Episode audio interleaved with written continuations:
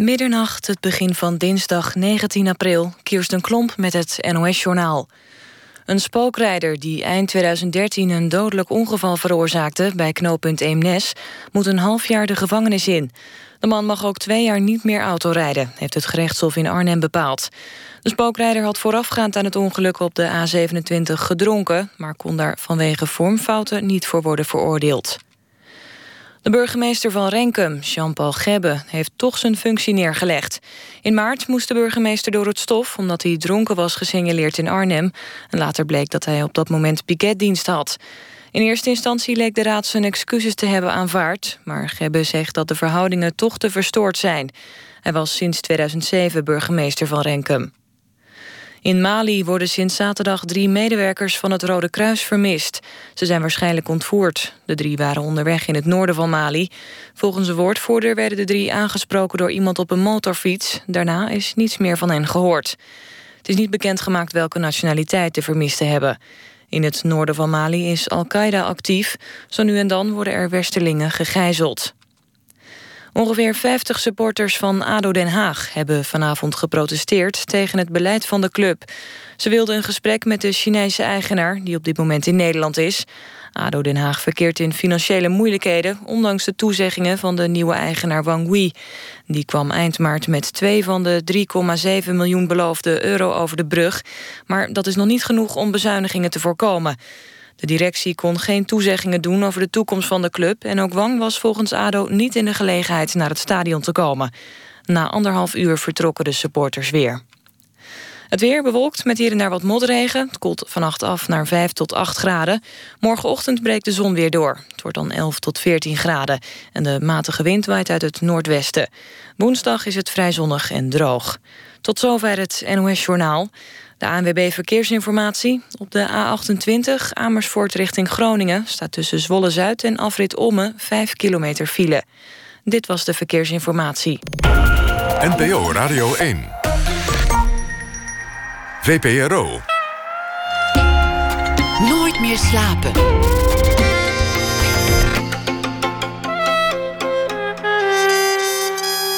Met Pieter van der Wielen. Goedenacht en welkom bij Nooit meer slapen. Straks de uitreiking van de bagagedrager 2016. De aanmoedigingsprijs voor schrijvers van reisverhalen onder de 33 jaar. De genomineerden zijn hier allen aanwezig. En de zeer ervaren reisschrijver Frank Westerman die maakt de winnaar bekend.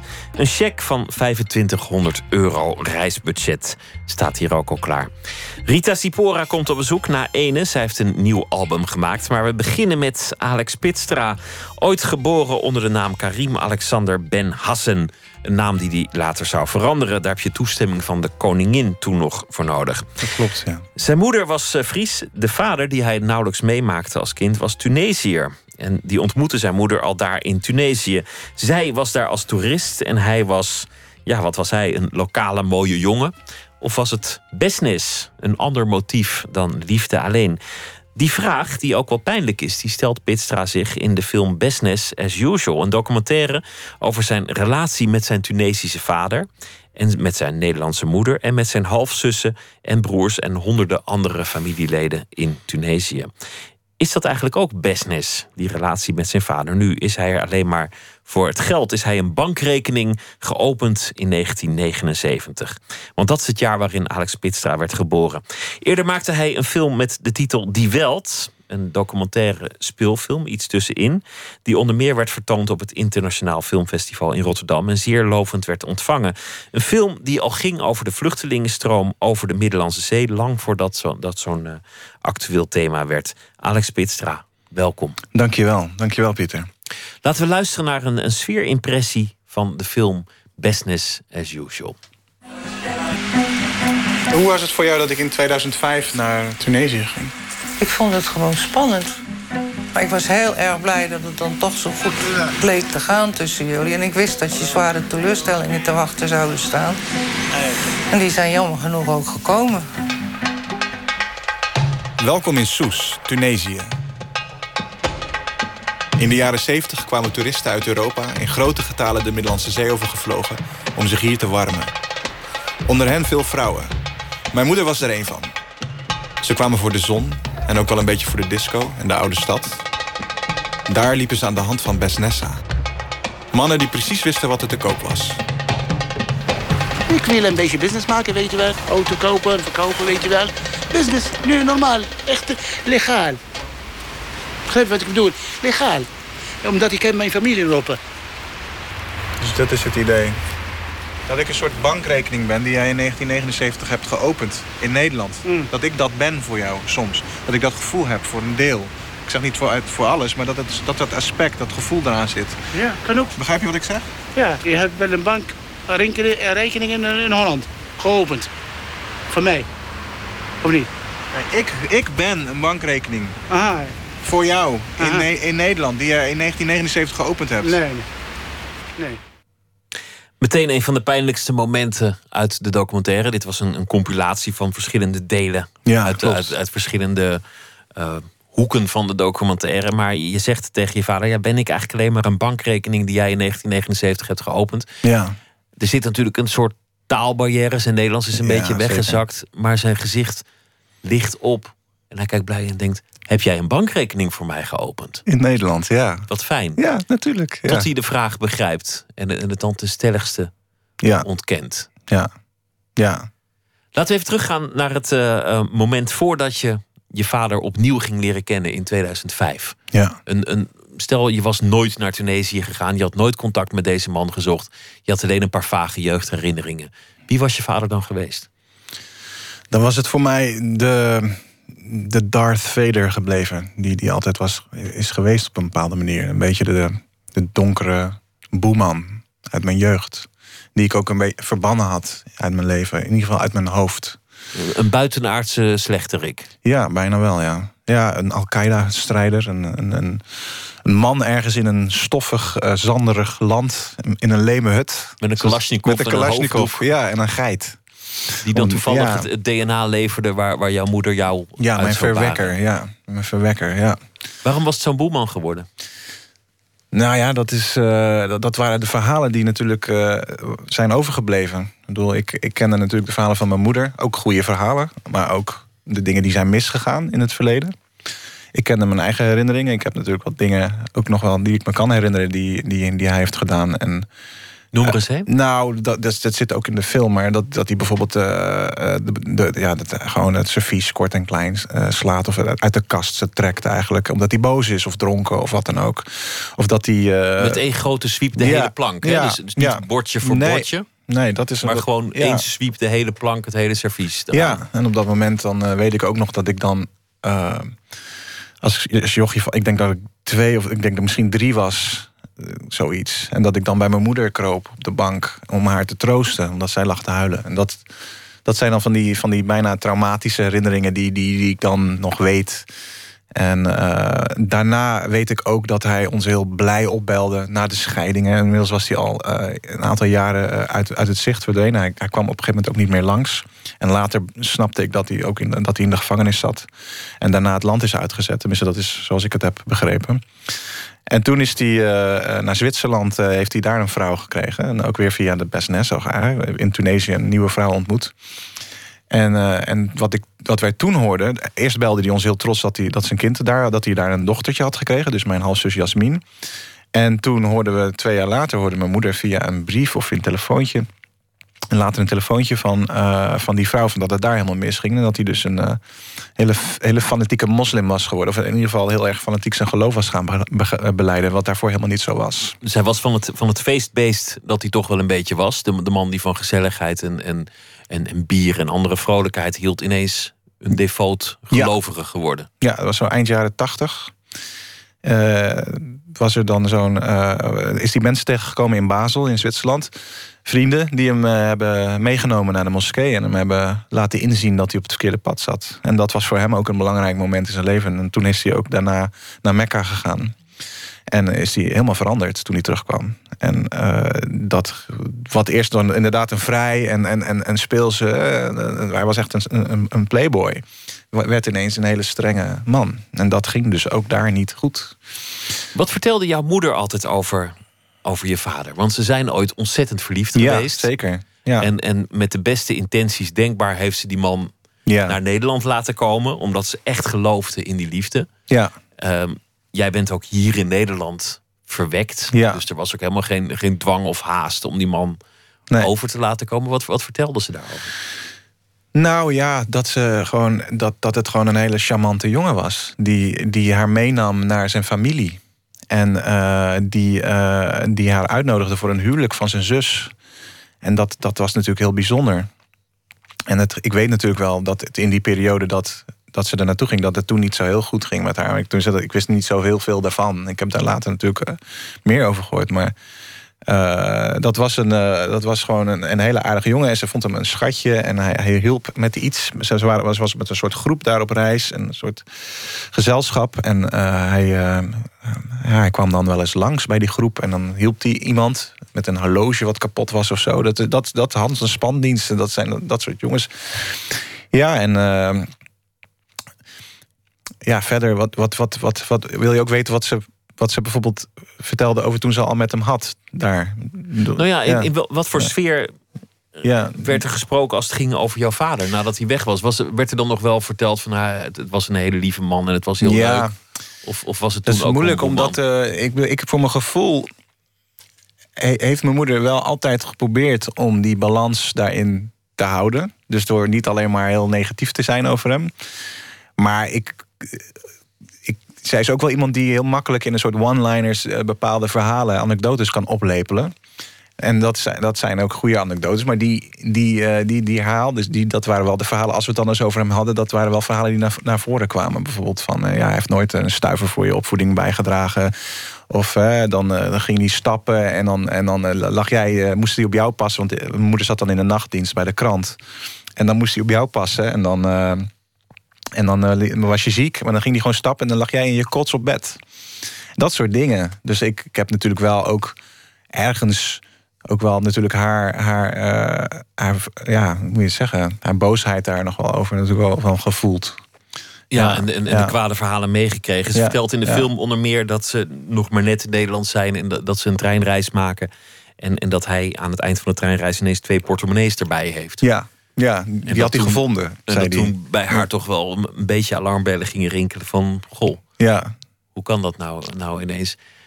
ja. Wat was het dat- jou op een zeker ogenblik zo nieuwsgierig maakte naar jouw vader? Want, want je, had, ja, je had het zo kunnen laten. Dan was hij Darth Vader. ja. Of, of een man voor een leme hutje. Ja. Verwekker. Ja, dat is gewoon. Ik, ik zat in die periode niet goed in mijn vel. Dat is zo rond de 24ste. En toen. Ik denk dat ik eh, ergens eh, misschien op zoek was naar, een- naar een vaderfiguur die het voor mij ging uitleggen hoe het, hoe het leven zou moeten werken. En hoe, hoe ik zeg maar volwassen, een volwassen man moest worden of zo. Dat, ik denk dat dat een soort. Een volwassen man die je raad kon vragen. Ja, zoiets misschien. Ik weet het niet. Eh, ik, ik begon daarover na te denken op een of andere manier. Ik zat niet lekker, wat ik zeg, ik zat er gewoon best wel in een soort van crisisje met mezelf. Van, ach, wat moet ik nou? En, ehm, ik begon ook na te denken van als mijn vader nog leeft, dan als ik, als ik stel je voor, hij zou, hij zou overlijden en ik zou hem nooit gekend hebben. Dat, eh, dat vond ik wel bizar. Maar eigenlijk, er is, er is ook nog iets anders wat meespeelt. Het, eh, het was zo dat ik op een gegeven moment. ehm, wat was dat nou? Ik, ging informeren bij de Tunesische ambassade of ik mijn nationaliteit kon laten vervallen. Mijn Tunesische nationaliteit. Die heb je automatisch. Ook een beetje onder druk van die dubbele paspoorten discussie. Ik had natuurlijk mijn achternaam al veranderd toen ik 16 was. Maar Brief van de koningin. brief, ja, toestemming. Toestemming kreeg ik. Via de gemeente moest dat allemaal officieel. Ik moest er echt motiveren waarom ik dat wilde toen. Maar goed, acht jaar later, op mijn 24e, heb ik een brief gestuurd naar de Tunesische ambassade met de vraag: ja, kan ik mijn nationaliteit laten vervallen? Dat leek, dat kwam net dat dubbele paspoortenverhaal kwam op. Van, oh, dat is. eh, hè, dat, is, dat, dat kan wel eens eh, moeilijk zijn of zo. Ik dacht van, de ja, ik, gespleten loyaliteit die zou samenhangen met twee papiertjes. ja, en ik dacht, van, ik, ik hoef dat stomme papiertje niet. Ik, wil- ik heb het ook niet, ik heb geen paspoort. Maar misschien staat het nog ergens geregistreerd. Kunnen we dat even deleten? Nou, ja, dat, eh, dat, dat wilde ik weten. Dus ik had contact met de ambassade. En die man die moest heel erg lachen. Die zei van, ja, jouw situatie is mijn situatie. Dat, dat kan niet. Hij, had, hij wilde dat dan ook wel. Of hij had ook zoiets van, eh, dat, dat soort verhalen komen vaker voor. En toen vroeg ik, er was ook een angst. Dan als ik dan naar Tunesië zou gaan een keer... Zou ik dan, moet ik dan in dienst? Want daar was ik ook bang voor. Dat stel je voor, ik zou een keer naar Tunesië gaan. eh, dan, dan zou ik misschien nog wel in militaire dienst moeten. Dat was ook wel iets wat mijn moeder me wel eens vertelde. Van niet dat, ze dat zo eh, zeker wist, maar dat waren wel dingen die, die speelden. En toen moest hij ook heel erg lachen. Van nee joh, dat, uh, daar hoef je helemaal niet bang voor te zijn. Jij bent gewoon een, een, een Nederlander en da daar kijken ze heel anders naar. En dat heeft ook ergens wel uh, meegeholpen bij mij dat zaadje geplant van... Hey, god, dus ik zou dus gewoon naar Tunesië kunnen gaan als ik dat zou willen. Zonder dat, ik daar, dat daar iets aan de hand is. Er lag iets van jou, een deel van jouw verleden, van jouw ontstaan... van jouw bestaan, van de redenen van jouw bestaan... en natuurlijk ook gewoon de helft van jouw genenpakket. Ja. Ja. Genenpakket, ja, wat is het? Wat, wat, wat heb je ermee te maken? Maar... Ja, nieuwsgierigheid natuurlijk. Van, waar kom je, van wie kom je? Van wie, van wie is je vader? Ja. Wat vond je moeder daarvan, dat je, dat je hem ging opzoeken? Want, want zij was waarschijnlijk toch ook wel blij dat ze van hem, van hem af was. Ja, maar zo, zo verbitterd is ze niet. Zij is altijd best wel heel. Altijd wel, ze heeft altijd ook wel met warme woorden over hem gesproken. En andersom ook. Dus er zag ook altijd wel een soort gevoel van liefde gebleven. Ondanks alles wat er is gebeurd. Want wat in de film zit, wat je net al een beetje vertelde. Zij was in zeer slechte doen in der tijd. Ja, in die periode zat ze ook niet, niet, uh, niet goed in haar, uh, in haar vel. Dat was vanwege een scheiding. En recht vanuit een psychiatrisch ja. ziekenhuis naar Tunesië ja. gegaan. Ja. Ja. En daardoor hem toch wel opgevangen. Wat ook nodig was. Hij heeft haar heel erg opgevangen. Dat is, dat is eigenlijk ook wel iets wat in de film de, wat we laten zien. Uiteindelijk waar we misschien ook wel een beetje naartoe werken. Naar, naar die, uh, die andere kant van het verhaal. Ja, dat is, uh, ja, dat is, absoluut, dat is absoluut waar. En, ja, en hij heeft daar natuurlijk ook hij heeft dat gewoon gefaciliteerd. Hij heeft haar, heeft haar opgevangen. En hij zegt op een gegeven moment ook van... Uh, ja, ze werd verliefd op mij. En dan vraag ik ook van... ja, maar werd jij dan niet verliefd op haar? Ja, ja, uh, waarom, wat denk je? We, we, wilden, we, wilden, we wilden samen een leven opbouwen. Maar ik, ik was heel erg op zoek naar, die, naar dat soort... Naar dat moment. Dat, ja, dat moment, ja. Van, hoe, jij... zit, hoe, was het nou voor jou? Was jij nou echt gewoon... Was het nou gewoon voor jou een van de zoveel uh, vrouwen die je hebt gehad? Hij heeft me laatst wel eens verteld dat hij, dat hij wel duizend vrouwen heeft gehad in die, in die tijd, in zijn jonge jaren? Of was het uh, een bijzonder iemand waar je echt je leven mee wilde bouwen? Dat, dat, dat zijn van die, van die dingen daar, waar ik dan op zat te prikken. Waarom wilde je dat eigenlijk zo graag weten? Of je ouders wel verliefd zijn geweest? Nou, ik probeerde het meer naar. Ik denk. Ik denk dat, we, dat ik uh, probeerde te achterhalen of. Of, of, of wat, hij, zeg maar, wat wij nu hadden, zeg maar, vader-zoon relatie. Of dat er een vader-zoon relatietje spelen was. Of dat er ook echt iets onder zit van een oprechte liefde voor elkaar. Van hem naar mij, zonder uh, allerlei bijbedoelingen. Dat was oorspronkelijk mijn, mijn angst. Als hij in jouw moeder niet echt een liefde zag, maar gewoon een, een ticket naar het westen, een ticket naar welvaart. Ja. Een, een, een, een gouden kaartje, een gouden wikkel. Ja, precies. Dan zou dat misschien ook iets zeggen over de relatie die hij nu met jou heeft, of de relatie die jij probeert met hem op te bouwen ja. als, als vader en zoon. Ja, in die, in die zin was dat wel een soort vraag, misschien wel een soort vervuilend element wat ik wilde onderzoeken. Ja. Dat ik dacht van ja, voordat ik me verbind aan iemand, wil ik weten waar ik aan toe ben.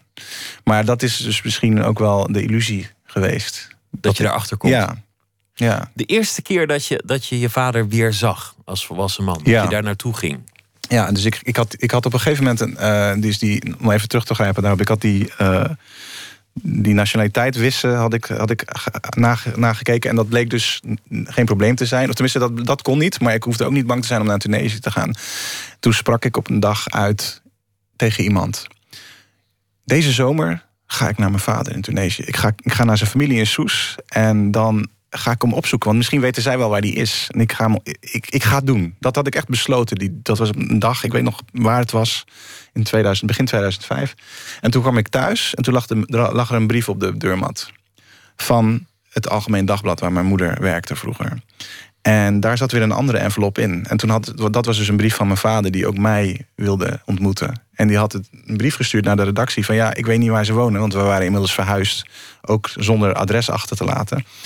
En, uh, en precies op dezelfde dag kreeg ik die brief. En toen had ik echt zoiets van, nou, bizar. Dus toen ben ik ook in contact getreden. Ik Alsof Allah had beschikt. Ja, dat, dat, zo voelde het echt. En dat heeft heel veel bepaald over hoe ik naar Tunesië ben gegaan.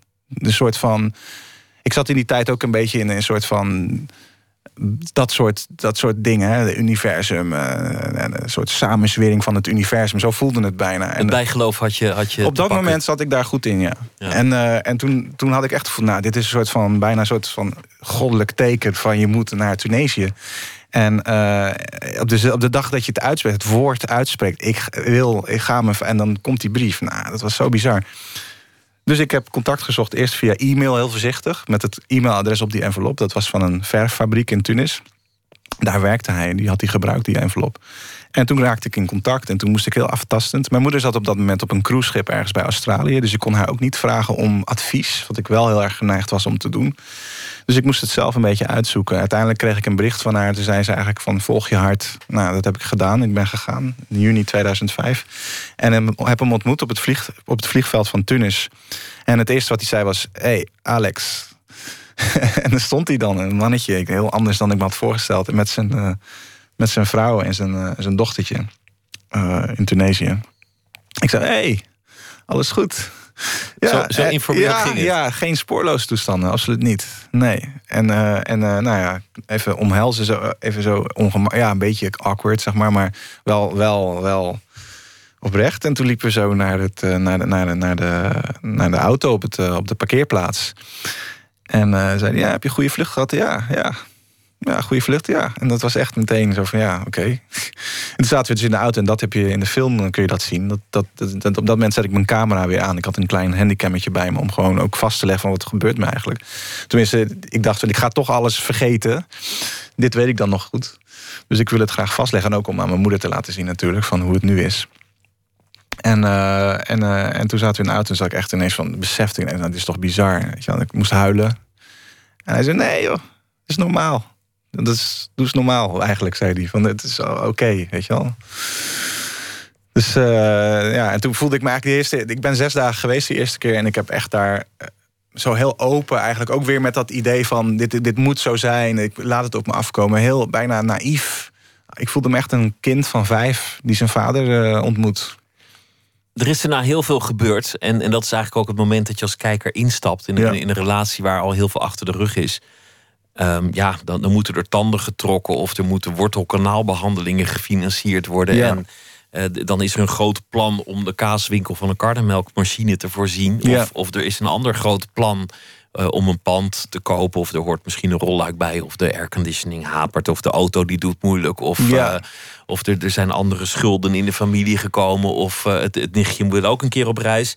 Ja. En ja, elke zover. keer als er zoiets zich aandient... Ja. Dan, dan is Alex Pitstraat te Groningen toch wel snel gebeld. Ja, nou ja, dat was een tijdje wel zo, ja. Ik, ik moet zeggen, zeggen dat het... Ik, ik, als, ik, als ik me niet verkeerd herinner... Ik ben in 2005 gegaan en een paar maanden later, twee maanden later, kreeg ik een berichtje al van kun je wat sturen. Dus dat was eigenlijk binnen het eerste jaar nog. En dat was wel een hele, hele grote teleurstelling op dat moment. Ik dacht van, oh, oké. Okay. Gaat het toch over geld? Ja. Ik bedoel, laten we in godsnaam eerst eens elkaar leren kennen voordat je hier, hiermee begint. Het, in, jouw eigen analyse in de film, die, die onverbiddelijk is, ja. is tegelijk ook wel heel interessant. Namelijk, als mijn moeder gewoon een blanke vrouw was uit Europa, een ticket naar welvaart, ja. een vrouw met geld. Als die relatie business was, als die jongens niet alleen een soort toeristengidsen waren, maar misschien ook wel bijna een soort gigolo's. Ja, ja. Dan ben jij een voortzetting daarvan. En misschien is jouw relatie dan ook gewoon business. Ja, ja dat, dat gewoon is zakelijk. Ja, ja.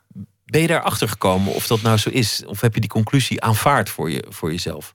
Ja, dat is volkomen. Dat is heel, dat is heel lastig, omdat. Uh, uh, ergens wel heb ik dat geaccepteerd, ja. Ja. Maar ook omdat ik snap waar, hoe het is ontstaan, ook in zijn leven.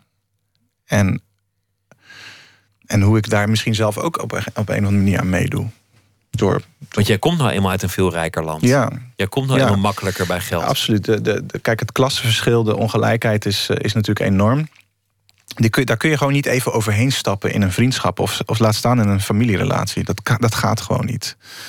Dus eh, dat is wel iets wat ik, wat ik wel snap. En ik snap ook hoe hij is opgegroeid als jochie van zes of misschien wel misschien iets ouder, twaalf, dat hij al naar de Medina werd gestuurd door zijn moeder en zijn vader. Om geld te verdienen voor de familie. Dus dat geld verdienen aan toerisme en aan, aan westerlingen, dat zit in zijn DNA. Dat, dat, dat is bijna onbewust. En hij is niet, zo'n zo'n zelfkritisch, uh, zelfbewust figuur als dat, wij in, dat ik zelf misschien ben. Dus hij denkt daar niet zo heel erg over na. Voor hem kunnen familieliefde, uh, uh, zeg maar de, de liefde voor elkaar en, en, en een soort van economische uitruil of een soort ruil van, van dienst en geld of van liefde en geld, dat kan allemaal prima naast elkaar bestaan. En dat is één grote samengesmolten uh, gelaagde identiteit geworden. Hij zegt het ook in de film tegen jouw uh, tolk, uh, cameraman, productieassistent. Mhm. Ja, ik help toch mee met die film. Dan moet hij ook niet moeilijk doen als ik af en toe. Ja, die verkoopt hij, daar verdient hij toch geld aan. Ja, ja dat is ook een belangrijk ja, punt wat hij daar maakt. Omdat het ergens ook zo is. Ik bedoel, ik, ik bedoel, ik maak toch ook nu al minstens mijn tweede film een tweede lange film. Waar hij, waar hij gewoon de ster in is. Dus ik eh, gebruik hem ergens ook. Het is moeilijk om je voor te stellen hoe het zou zijn als de, de verhoudingen andersom lagen. Uh, ja, stel dat. Nou ja, alle hmm. ZZP'ers worden nu echt verboden. En alle grote ondernemers ook. De Nederlandse economie keldert. En in Tunesië wordt olie ontdekt. Ja. En het zou andersom liggen. Jouw vader is ineens de rijke partij in het rijke land. Ja je, je zult er nooit achter komen hoe, hoe jullie echte relatie is als het, als het geld geen rol speelt. Ja, ik denk dat dat altijd een aspect is van onze relatie. Ja, dat het, dat het ambigu is en dat het constant in een soort flux is, eigenlijk een soort oscillatie tussen, tussen, tussen enerzijds dat argwaan, anderzijds of hè, dat vervelen dat geld, en anderzijds, ja, we zijn toch ook gewoon, we vinden het ook gewoon leuk om bij elkaar te zijn. Ik bedoel, je mag hem ook graag. Ja, ja. Er zijn ook andere verschillen. Hij is er zijn ook andere dingen die lastig zijn om mee om te gaan. Hij probeert jou tot, tot de islam te bekeren. Nou ja, dat, dat probeert hij. Dat door, maar hij weet heel goed dat, hij bij mij, dat ik daar niet heel erg op reageer. Ik hij doet het ook semi-grappig eigenlijk. Ja, Hij zegt, voelen ze aan die lucifer. Vind je dat heet? Moet je moet je voorstellen hoe heet de hel is. Ja, ja, ja dat soort uh, beeldspraak en dat soort... Uh, ja. Ja, heel af en toe dan hebben we het weer zo over. En dan probeert hij me toch een beetje. Ja, dat is ook wel zijn plicht natuurlijk. Of tenminste, hij, ik denk dat het voor hem ook heel belangrijk is dat hij straks kan sterven. Uh, met een soort vergiffenis uh, van Allah. En dat hij toch alles eraan gedaan heeft om, om zijn eigen zonden en uh, schuld af te lossen op een of andere manier. Maar ook zijn zoon.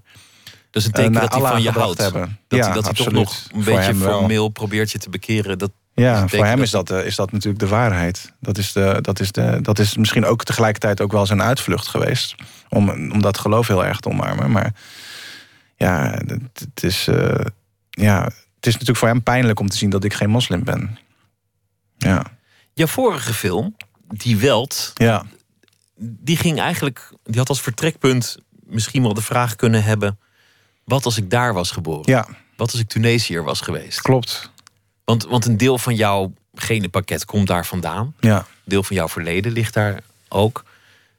Hoe kwam die vraag in je op? Wat, wat als ik Tunesiër was geweest? Wat als ik gewoon als mijn wieg daar had gestaan?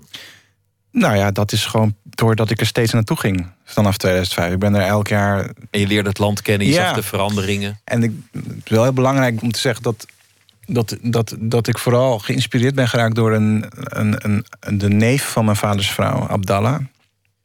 Die, uh, waar ik eigenlijk vanaf het allereerste begin ellenlange, eindeloze gesprekken mee heb gevoerd over de verschillen tussen Tunesië en Europa. En hoe hij het leven ziet en hoe ik het leven zie.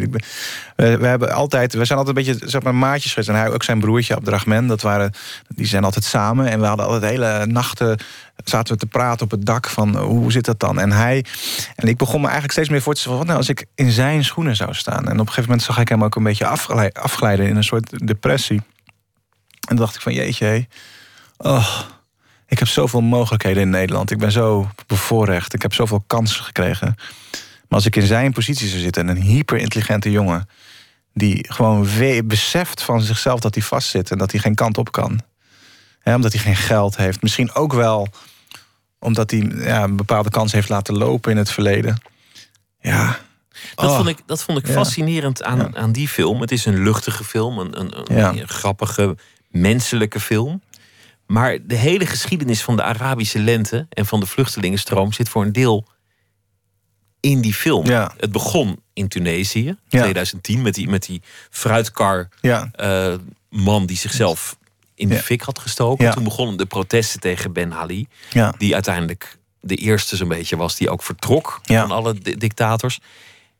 En hij was nog niet weg of die, of die stroom migranten kwam op gang. Ja. Dat, dat, Ja. dat veroorzaakte nogal wat verontwaardiging Ja. hier. Ja. Van nou heb je je dictator weggestuurd, stap je alsnog op een bootje. Wat is dat nou? ja, maar er gaat niks veranderen. En dat wisten die jongens al lang. Die voelde al aan, dit, dit, dit gaat niet helpen. Nee, dat was gewoon een, die volksopstand, zo noemen we het. Een revolutie wordt het vaak genoemd. Het was gewoon een opstand.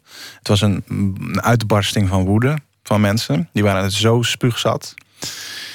Eh, Ja, dat, dat maakt alles kapot. Maar daarna ja, komen toch weer alle mensen op dezelfde plekjes terug. En dat hebben ze natuurlijk allemaal wel gezien. En je kan de dictator wel wegsturen, maar dan heb je nog geen economie. Nee, want dat is het. Het gaat om de economie. En geen werkgelegenheid en geen perspectief. En het werd alleen maar minder en chaotischer. Dus die jongens begonnen steeds meer eh, in te zien van we moeten nu wegwezen, want nu is de grenscontrole weggevallen. Dus de kustweg, kustwacht patrouilleerde niet meer. Dus kon je heel makkelijk naar Lampedusa komen. Dus er zijn in een bepaalde tijd, geloof ik, in één periode iets van 25.000 Tunesische jongens eh, naar Lampedusa gevlucht, gevlucht in 2011. En dat zagen wij gebeuren toen we nog bezig waren met. Of toen ik, bezig, toen ik eigenlijk eh, bezig was met de ontwikkeling van het plan. Ik had eerst bedacht omdat hij dan zou gaan met een, eh, met een vrachtschip. Maar toen ik dus jongens sprak die dat zelf ook geprobeerd hadden. Dat kan, kan ook mislukken of je kan ook genaaid worden, om het maar even uit te drukken. Zo dat, dat, dat je. Dat je je geld kwijtraakt en dat je dus, dat je dus eh, niet naar Lampedusa komt. Dat hebben we toen gebruikt om, eh, om in die film te verwerken. Maar goed, dan hebben we het over Die Welt. Ja, nou ja, Allemaal je- gaan kijken. Maar... die Welt, je vorige film, daar zat je eigen verhaal bijna in. Mhm, Da- Daar mhm. zag je ook twee eh, Nederlandse toeristen die, die werden versierd door, Ja. door de lokale Ja, eh, schoonheden. Eén daarvan had zo jouw vader kunnen zijn Ja. in der tijd. ja. Ehm, je zag daarin ook jongens, nou ja, dat hadden jouw neefjes kunnen zijn, of, of, jou, of jouw, jouw halfbroertjes of wat dan ook, die zich vervelen. Die, Ja. die, die daar een beetje zitten te roken en, en, en voor zich uit eh, hangen. Ja, sterke verhalen vertellen aan elkaar. Ja, ja dat. sorry. Dit, dit, was ja. nog, dit was nog voordat ehm, de echt grote vluchtelingenstroom kwam. En voordat het zo groot nieuws werd als het de laatste twee jaar is, is geworden. Ja, Het begon in Tunesië. Ben Ali werd weggestuurd. Even was daar de, de Arabische lente. Nou ja, Mhm. dat, dat, dat werd een vrij eh, korte lente al met al. Hoe zie je dat voor je? Want, want jij komt er toch met enige regelmaat. Je hebt er familie wonen. Mhm. Zie jij dat beter worden? Heb je enig idee waar dat vandaan zou moeten komen, die verbetering? dat zijn hele grote vragen. Als in van dan moet ik een hele goede kennis hebben van de economie en de, en de, politieke systemen in Tunesië. En moet ik eerlijk zeggen dat ik dat niet, dat dit zo ver niet gaat. Ik, ik heb me heel erg geconcentreerd ook op dat kijkgaatje, zeg maar, vanuit het perspectief van, van de mensen die ik ken. Hè, Van registreren hoe het, Ja. hoe het daar is voor, voor mensen die in hun alledaagsheid. Ja, en Abdallah is is daar natuurlijk wel een belangrijke figuur in geweest. Omdat hij ook hij heeft ook meegeschreven aan de film. En, eh, ja, dat vind ik heel lastig om te zeggen. Het is een hele moeilijke situatie nu. De economisch gaat het steeds slechter eigenlijk. Eh, mensen zijn echt eh, moedeloos een beetje. Toerisme ligt volledig op zijn gat. Helemaal sinds die aanslagen. Ehm, ja, ik, ik weet het niet. Ik vind het heel lastig. Ik, ik denk dat men. Ja, maar goed. Zijn, eh, Tunesiërs zijn ook wel weer mensen met humor. Die ook wel weer op een of andere manier elkaar ook wel weer opbeuren. En zeggen: Nou ja, joh, het is nou eenmaal zo. En eh, we moeten er maar het beste van maken. Dus dat vind ik dan wel eh, het sterke aan de Tunesische volksgeest. Een ander groot verschil Ja. met Europa is dat, dat de bevolking demografisch veel jonger is Ja, dan hier. ja klopt. Dat is, dat is heel jammer als je allemaal jong bent in een land waar Geen niks werk. gebeurt en ook voorlopig niks gaat gebeuren. Ja. Waar in ieder geval weinig te, te, bereiken is. Maar het zorgt ook misschien voor een bepaalde vrolijkheid en levendigheid. Ja, de- ja, dat zou je zeggen. Er waren natuurlijk, als je vast zat in Tunesische jonge man, dan had je altijd twee opties. Je kon een vrouw versieren, de Besnes. Of je kon op Haraga gaan. Dan, dan ging je naar de, met een bootje naar, eh, naar Lampedusa. Daar is nu de jihad bijgekomen. Dus zie je ook. Dus jongens eh, radicaliseren. Ik heb zelfs een neef, een echte directe neef van mij, is een IS-strijder. Die is eh, net, of die is teruggekomen uit, eh, uit Syrië. En ja, dan zie je ook dat dat soort jongens eigenlijk verdwijnen in een soort. ehm, ehm, ja, in een ander soort vlucht. om het zo maar te zeggen. Er moet, er moet een perspectief zijn en, en dan maar dat. We- weet je hoe dat is gegaan in zijn geval? Is jou dat verteld? Hoe, hoe, hoe komt dat verhaal bij jou? Nee, dat, dat hoorde ik toevallig de laatste keer dat ik er was, afgelopen eh, maart. En, eh, en dat was, zijn moeder overleed. En toen zijn we. Ik was toevallig in Tunesië. Dat is mijn tante dus. De, de, zus van mijn vader. En toen zijn we daar geweest. En, eh, en toen, toen hoorde ik dat verhaal van een oom. En die- was heel boos daarover. Dat hij dus dat geloof aanhing. Want dat was niet de echt, echte islam. Dus er werd heel erg ge- tegen geageerd dat hij dat, dat hij zo dacht. En die jongen die heb ik wel eens ontmoet. Een paar jaar geleden. En dat was een hele intelligente, hele rustige, timide jongen. En dat was nu een, ja, ik had een soort van, ja, een beetje een soort waas voor zijn ogen. En ik dacht van, ja, die is wel echt ver weg geweest. Maar hoe dat precies is gegaan, ja, dat, dat, dat zijn mensen die op, ja, die, die op je inpraten, die brainwashen je. En dan, eh, En dan ga je. Klinkt Ja. dat verleidelijk. In Ja. jouw film zit ook een, een, een aanslag. Iemand die wil het hotel waar jij notabene in slaapt... Ja, ja. eh, ehm, treffen met, met, een, met een bomgordel. Maar er wordt door de beveiliging weggestuurd... en sterft even later op het strand. Je bent daar net geen getuige van geweest... maar je, je hebt het, het lichaam zien. Ik heb het ook wel gehoord, ja, maar niet, niet gezien. Je nee. hebt de klap gehoord. Ja, ik dacht dat er een hele, iemand heel hard een deur dichtsloeg op de gang. Door de wind of zo. Of dat dat dichtsloeg. Maar dat was, ik zei nog tegen mijn vriendin, die liepen naar de lift. Ik zei, zo, die is dicht. Ik hoorde echt een hele harde klap. En toen kwamen we beneden en toen eh, zei iemand van eh, de, de geluidsman, die was, toen, die was al bij de ontbijtzaal. En die zei, ja, er is iemand eh, op het strand, heeft zich opgeblazen. Ik zei, nee. En we konden het ook niet geloven, we geloofden het gewoon niet. Het was heel gek, het was een soort van ongeloof. We zijn dus eerst gewoon nog twintig minuten lang ons ontbijt gaan opeten. Voordat we bedachten, van, goh, misschien moeten we eens gaan kijken. En toen zijn we op het dak gaan staan. Dan zagen we dus dat er allemaal politie was. En ja, dat is heel treurig. Hij had alleen zichzelf van het leven beroofd met deze. Ja, hij is blijkbaar weggejaagd. Of eh, heeft zich bedacht. Of is het dan. Dat is niet helemaal duidelijk. Maar het was, dat was nog voor de grote aanslagen, zeg maar, in, in, eh, in Soes. Ja. Jouw vader kijkt op dat moment eh, met, met, een, met een zekere verbazing.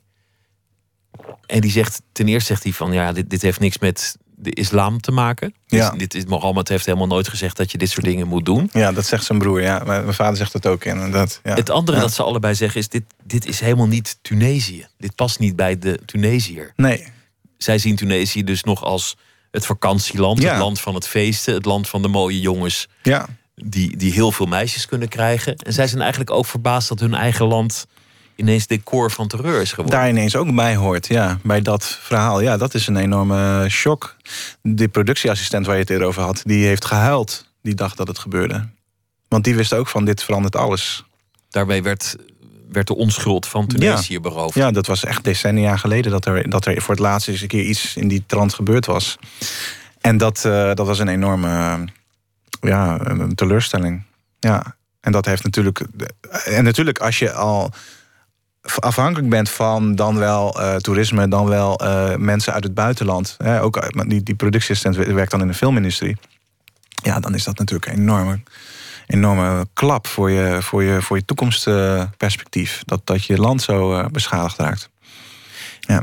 Je hebt beide films eh, zelf gemaakt. Dat wil zeggen ook, ook zelf gefinancierd. Je bent niet, niet gevraagd door, door iemand of je hebt niet een, een soort potje gekregen. In de eerste film heb je ook echt je best moeten doen om, om dat voor elkaar te krijgen. ja, dat klopt. En toen kwam je op een zeker ogenblik bij een, een fonds Ja, in Doha. ja, ja. Hoe kwam je daar terecht en wat was dat voor fonds? Nou, via via hoorde ik dat er een, een, een Arabisch filmfonds is in Qatar. Wat oliedollars pompt in, eh, in, eh, in films uit de Arabische wereld. MENA-region, dus Midden-Oosten, Noord-Afrika. En toen ging ik ineens aanspraak maken op mijn Tunesische nationaliteit. Toen heette je wel weer. toen heette ik ineens Karim Alexander Ja. Ben Hassan. Oh nee, Pitstra. Nee, ik heb me wel, ik heb me wel natuurlijk wel gewoon mijn Wel, eigen naam gebruikt. Zo sta ik ook in mijn paspoort. Maar dat hebben we natuurlijk wel, dat heb ik ook moeten aantonen. Dat is heel opportunistisch. Maar ja, ik was in alle staten, want ik moest mijn film maken. En ik wilde mijn film maken. En toen heb ik eh, contact opgenomen met het Doha Film Instituut. Eh, Institute. En dat, eh, dat, die heb ik een, een soort rough cut van de film gestuurd. Want we, moesten nog, we hadden geld nodig om hem echt helemaal goed af te maken. En eh, die belde meteen. Zei, ja, dit vinden we hartstikke leuk. We willen je graag op ons festival. Dus op ons... uh, Doha uh, Tribeca International Film Festival. In, in, in, in 2012 was dat. Dat bestaat inmiddels niet meer. En dat was ook een soort van neergezet met heel veel geld. Maar dat was totale lege huls. Maar als wij dan op dat festival onze film in wereldpremière zouden laten gaan, Die Welt dan zouden we dus daar in ruil voor een, geld krijgen om de postproductie te financieren. En aangezien we verder geen geld hadden, of niet meer genoeg, uh, was dat natuurlijk wel ja, een afweging. Die hebben we, dat hebben we gedaan. En hoe is dat gegaan op dat festival? Met, uh, hoe, hoe, was het om je film daar aan zo'n heel ander publiek? Nou ja, het was niet zo'n hele grote zaal. En het was een beetje, uh, ja, ik weet niet. Ik had, ik had, ik had echt niet echt het gevoel dat, dat we echt daar opvielen of dat er echt iets mee gebeurde. Uh, ik sprak wel journalisten die dit hadden gezien. Die, die zeiden van nou, hartstikke goed, hartstikke leuk. Maar het was ook een beetje een film die nogal, er wordt nogal in gescholden en nogal wat straaltaal in gebruikt voor, voor Arabische begrippen. En, en, en we hebben verder ook niks gewonnen. En dat was natuurlijk, hoopten we natuurlijk wel, want dan konden we een ton winnen. En dan hadden we, waren we in één keer uit de schuld. ja, bij wijze van spreken. En uh, ja, dat, uh, dat werkte dus. Uh, dat werkte niet zo. Maar we kregen wel heel leuk een eh, review in de Hollywood Reporter. En eh, dat, dat, ze hadden wel goede connecties, zeg maar. Het was, het was, ergens wel ook wel weer goed geweest. En via iemand die daar in de programmering zat... kwamen we dus bij Rotterdam terecht. Bij Rutger Wolfson destijds. Bij het Internationaal Filmfestival. Ja, IFFR inderdaad. En die, die was ook enthousiast. Dus toen begon het te rollen. En daar hebben we, daar hebben we eigenlijk een sales agent gevonden... die dan verder de film voor ons heeft verhandeld... om het zo maar te zeggen, naar andere festivals.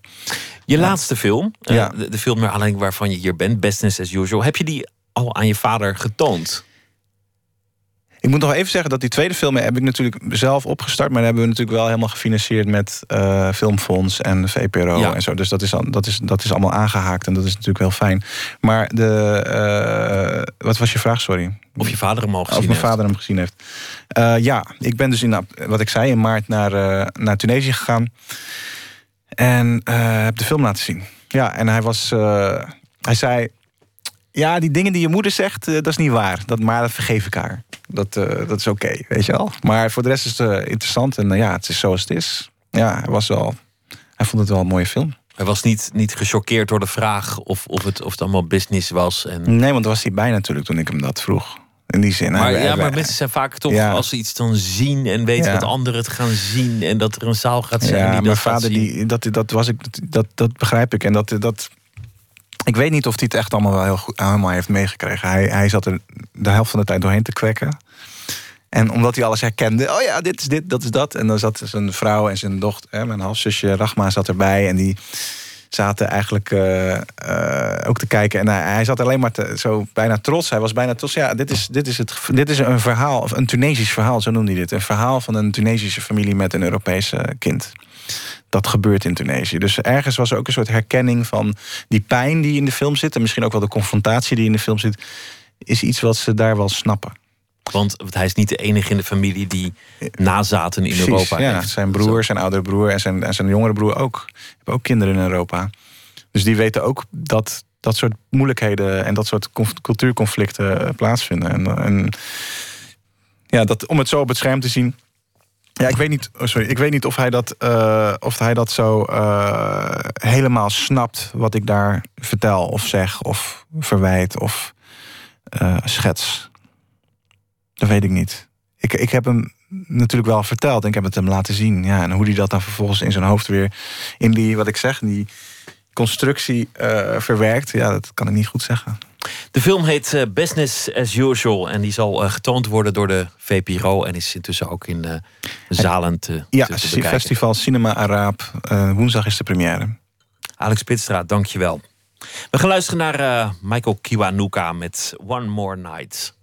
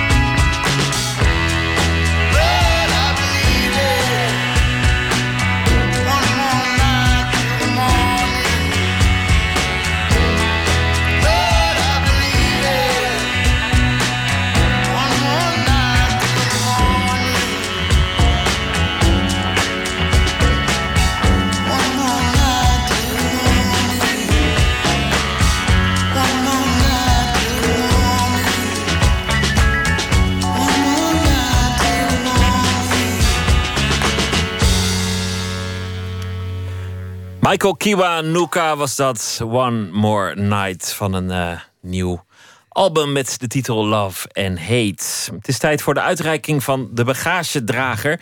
Een prijs mede mogelijk gemaakt door de VPRO. En het gaat uh, om het uh, plan voor een reisschrijver, journalistiek of literair.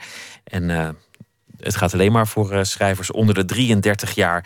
Frank Westerman, zeer ervaren reisverhalen schrijver, zit naast mij. Hij mag de winnaar bekendmaken. Alle genomineerden zitten hier ook uh, aan tafel. Frank, welkom.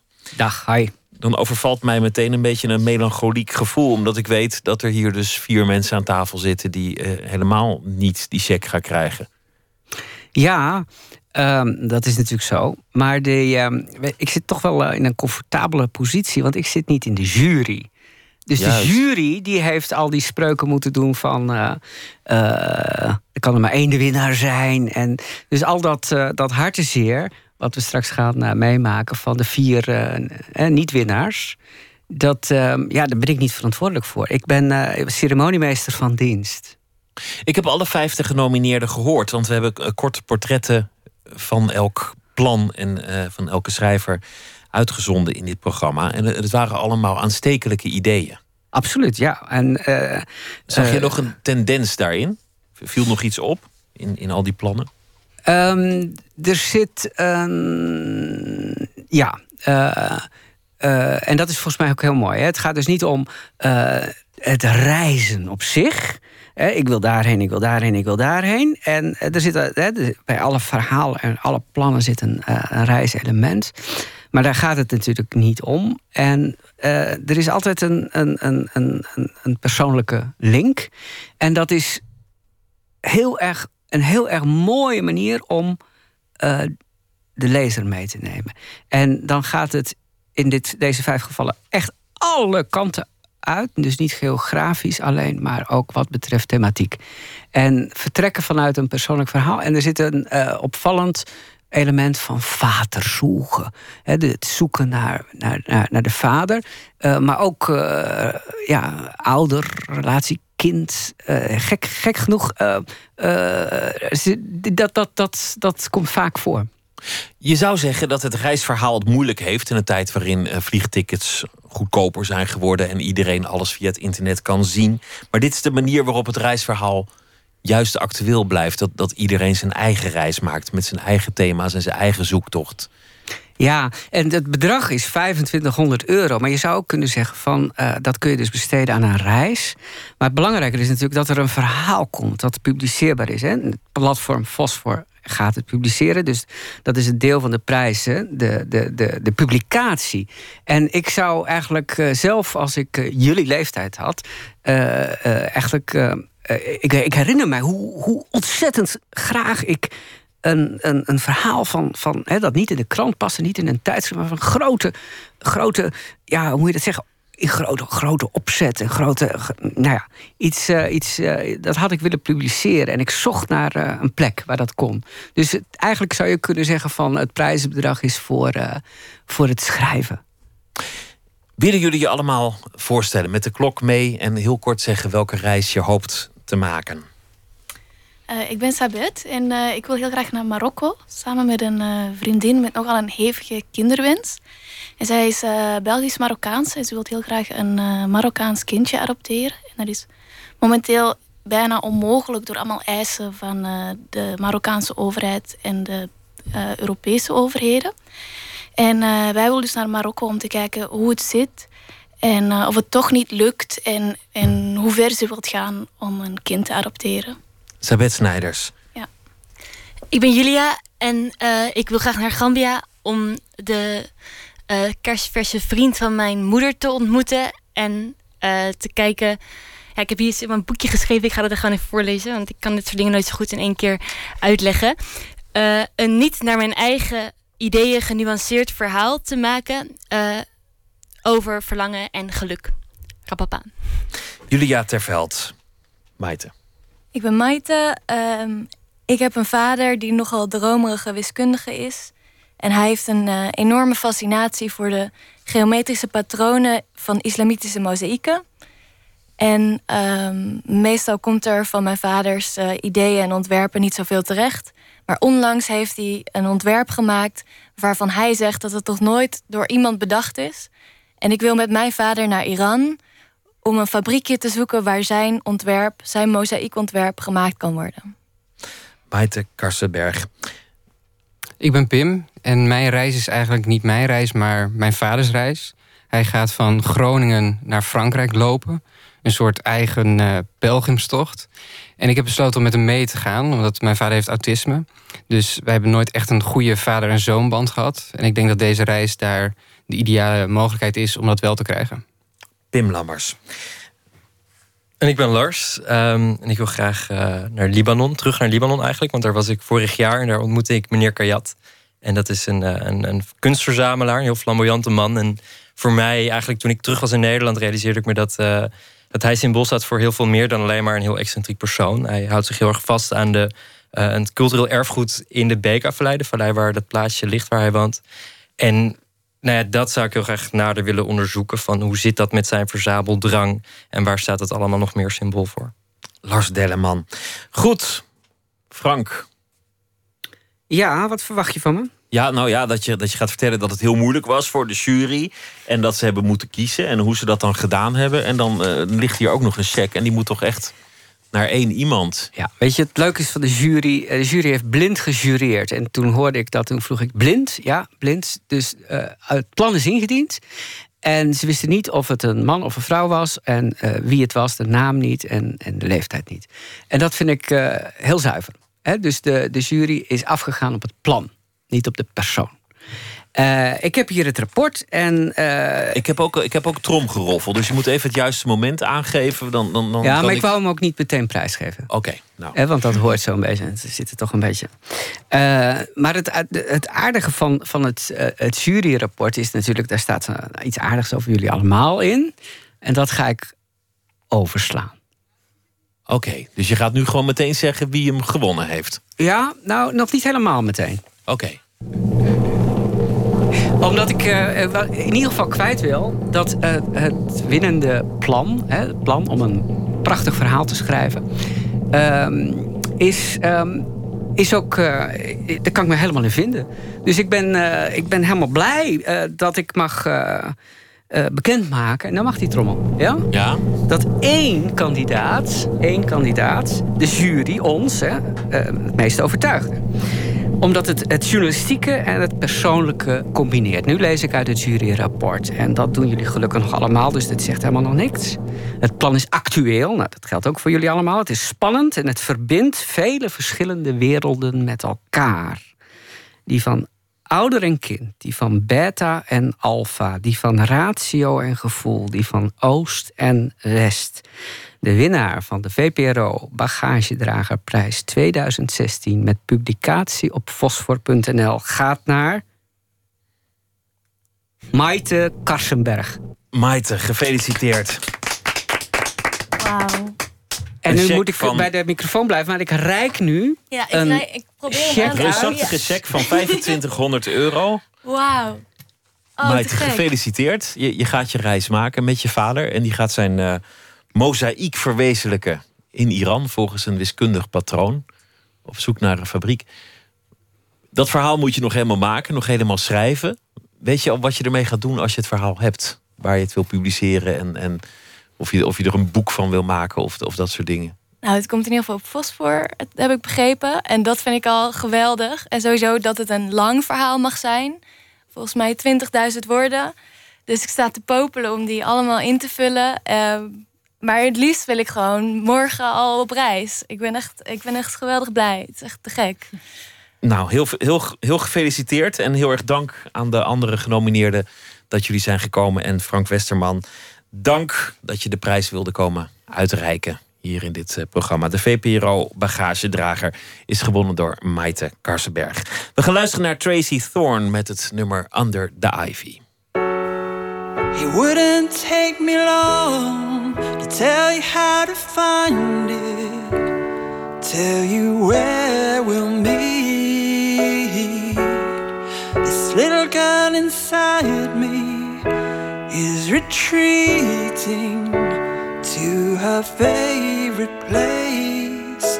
Go into the garden Go under the ivy, under the leaves,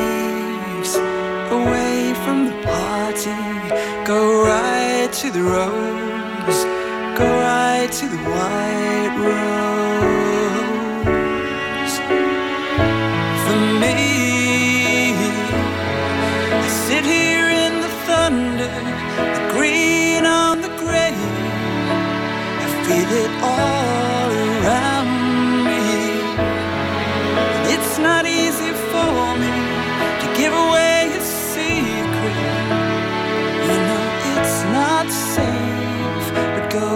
Into the garden, go under the ivy, under the leaves, away from the party. Go right to the rose, right to the white rose.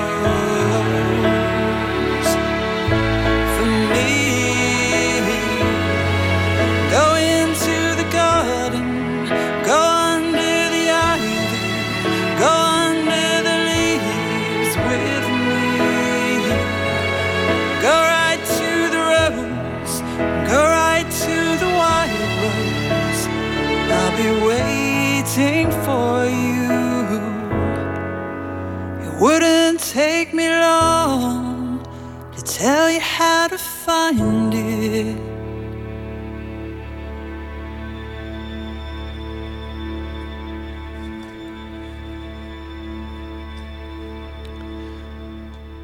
Tracy Thorn was dat met Under the Ivy. Zometeen in Nooit meer slapen een verhaal van Erik-Jan Harmens. Een gesprek met zangeres Rita Sipora. En Danny Goosen komt langs om te praten over zijn nieuwe televisieprogramma. Dat allemaal straks in Nooit meer slapen. Twitter, het VPRO-NMS. U kunt ons liken op Facebook. En zich abonneren op de podcast via iTunes of de website van de VPRO. vpro.nl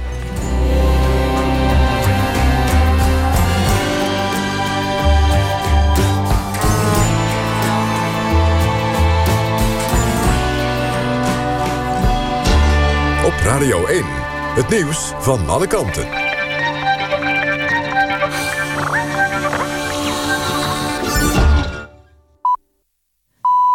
1 uur, Kirsten Klomp met het NOS-journaal. De nieuwe bestuursvoorzitter van de Universiteit en Hogeschool van Amsterdam is Geert ten Dam. Ze is nu hoogleraar onderwijskunde aan de UvA. Ten Dam volgt Louise Gunning op, die een jaar geleden haar ontslag aanbood... nadat studenten en docenten wekenlang hadden geprotesteerd... en om haar vertrek hadden gevraagd. De nieuwe rector magnificus van de UvA wordt Karen Maaks... die nu decaan is van de beta-faculteiten. Bij de vrouwen beginnen op 1 juni. De gemeenteraad van Enschede heeft toestemming gegeven... voor de bouw van een nieuwe moskee. Er is een compromis gesloten tussen het bestuur van de moskee en omwonenden. Zo wordt het geluid van de gebedsoproep verlaagd... en het aantal oproepen wordt beperkt tot één keer per week, meldt RTV Oost. Twee weken geleden liep een bijeenkomst over de komst van de moskee uit de hand. Er werd geschreeuwd en de gemeente werd beschuldigd van het spelen van valse spelletjes. De vredesonderhandelingen over Syrië, die vorige week waren hervat, zijn opnieuw vastgelopen. Door het opgeleide geweld in het noorden van Syrië wil het onderhandelingscomité van de oppositie niet verder praten. De oppositie stuurde vandaag een opmerkelijk kleine delegatie naar VN-gezant de Mistura. Normaal zitten er ongeveer 15 vertegenwoordigers aan tafel. Vandaag waren het er maar drie. Ze vertelden dat ze pas verder willen praten als de situatie in Noord-Syrië is verbeterd. De Mistura wil nu informeel verder praten om, zoals gepland, vrijdag de balans op te kunnen maken. Actrice Cox Habema is overleden. Habema debuteerde in 1967 bij toneelgroep Centrum. Ze speelde in Nederlandse en Duitse films en series... waaronder Dr. Vlimme en Polizeiroef 110. Naast actrice was Habema ook theaterregisseur... en van 1986 tot 1996 directeur van de Stad Schouwburg in Amsterdam. Cox Habema is 72 jaar geworden. Het weer bewolkt met hier en daar wat motregen. Het koelt vannacht af naar 5 tot 8 graden.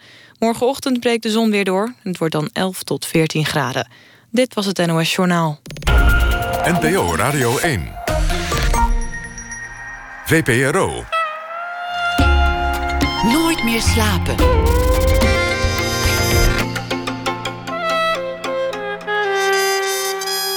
Met Pieter van der Wielen. U luistert naar Nooit meer slapen. Straks gedenken we Cox Habbema met reacties uit de theaterwereld. In het nieuwe tv-programma Danny zoekt problemen bezoekt Danny Goos in Nederlandse buurten waar het om uiteenlopende redenen onrustig is. We gaan met hem mee op pad naar een dorp in Twente. Zangeres Rita Sipora komt op bezoek naar aanleiding van het tweede album dat ze heeft gemaakt, Stroom. We beginnen met Erik Jan Harmens. Deze week zal hij elke nacht een verhaal maken over de voorbije dag. Hij is dichter en romancier, bekend onder meer van zijn laatste boek, Hallo Muur. Goeienacht, Erik Jan. Goeienacht, Pieter. Ik zie er naar uit een hele week uh, je verhalen mogen horen over uh, de dagen die nog komen en die ja, uh, zullen ook. passeren. Ik ook. Vertel eens over de dag die achter ons ligt.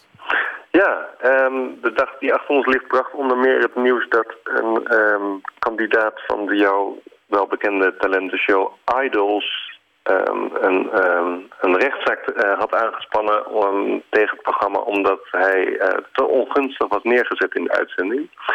en de rechter heeft zijn klacht verworpen in ongemeen harde bewoordingen. Dus de rechter had er ook een kwalitatief oordeel over de desbetreffende auditie. Wat wel heel bijzonder was. Dan weet ik niet in hoeverre dat nieuws was opgeklopt. Uh, want dat gaat, uh, zo gaat het natuurlijk wel. Ik heb het letterlijke vonnis niet gelezen. Maar het was toch wel bijzonder dat een rechter zich een oordeel aan, aan meende te moeten meten over de prestatie van een Idols-kandidaat. Ja, maar het is dus nog een tweede trap na. Dus dan, dan, dan ben je beledigd door die jury. En dan denk je, nou, ik pik het niet, ik maak een rechtszaak van. En dan zegt die rechter, ja, maar het was ook echt niet om aan te horen. Nee, precies. Nee, dus, ja. de, de, de, de, vlek op vlek, zeg maar. Ja, dan moet je naar, naar, het, naar het Hoge Gerechtshof voor de, voor de rechten van de mensen. Hij moet eigenlijk naar, uh, naar Genève toe. Juist. En wat, wat nog meer? Wat, wat is je nog meer opgevallen vandaag? Nou, dat um, um, ook scheidsrechter Makkeli had gisteren uh, um, uh, Ajax bevoordeeld... door in de laatste minuut een uh, penalty toe te kennen... waardoor Ajax 2-2 gelijk speelde tegen FC Utrecht. En nu had een PSV-fan, want PSV is met Ajax in een strijd gewikkeld om het landskampioenschap, voor de mensen die dat niet weten. Die heeft nu ook weer een rechtszaak aangespannen tegen Makkeli, tegen die scheidsrechter. Dus uh, rechtszaken aanspannen is een soort nationaal tijdverdrijf uh, geworden, lijkt het. Ja, er was laatst ook een rechtszaak van iemand die in een tv-spelletje de verkeerde keus had gemaakt. Ja, klopt. En, en die dacht, nou ja, dan ga ik ook zoe, want ik wil alsnog uh, nog de geldprijs. Kortom, ja. we, we stappen wat makkelijker naar naar de rechter tegenwoordig. Ja, ja, ja straks vind jij mijn verhaal niet goed genoeg... en dan krijg ik jou ik krijg een juridische procedure aan mijn broek. Ik beloof je dat ik het niet zal doen. Ik ben benieuwd naar je verhaal. Ga je gang. Ja. Ik ben opgegroeid in Alphen aan de Rijn... waar je in de jaren tachtig keuze had uit slechts een beperkt aantal naschoolse activiteiten... namelijk in het winkelcentrum gaan rondhangen en wachten tot er iets zou gebeuren bij een vriendje langs gaan en op de bank gaan zitten wachten tot er iets zou gebeuren. Of naar het basketbalveldje gaan om daar met een bal te gaan stuiteren in de hoop dat er intussen iets zou gebeuren. Dat laatste deden wij dag in dag uit, jaar in jaar uit. Als iemand vanaf de drie meterlijn raak gooide, mocht hij nog een keer, net zolang tot hij miste. Ik vond dat ik er erg goed in was, maar op een dag was er een Antilliaanse jongen tegen wie ik één tegen eende hij maakte duizelingwekkende dribbels en dreunende dunks... en elke driepunter van mij die er zeker in zou zijn gegaan werd geblokt. Eindstand 1000-0. In plaats van profbasketballer werd ik schrijver. Wat ook het enige is wat ik echt een beetje kan. Eigenlijk kan ik voor de rest niks.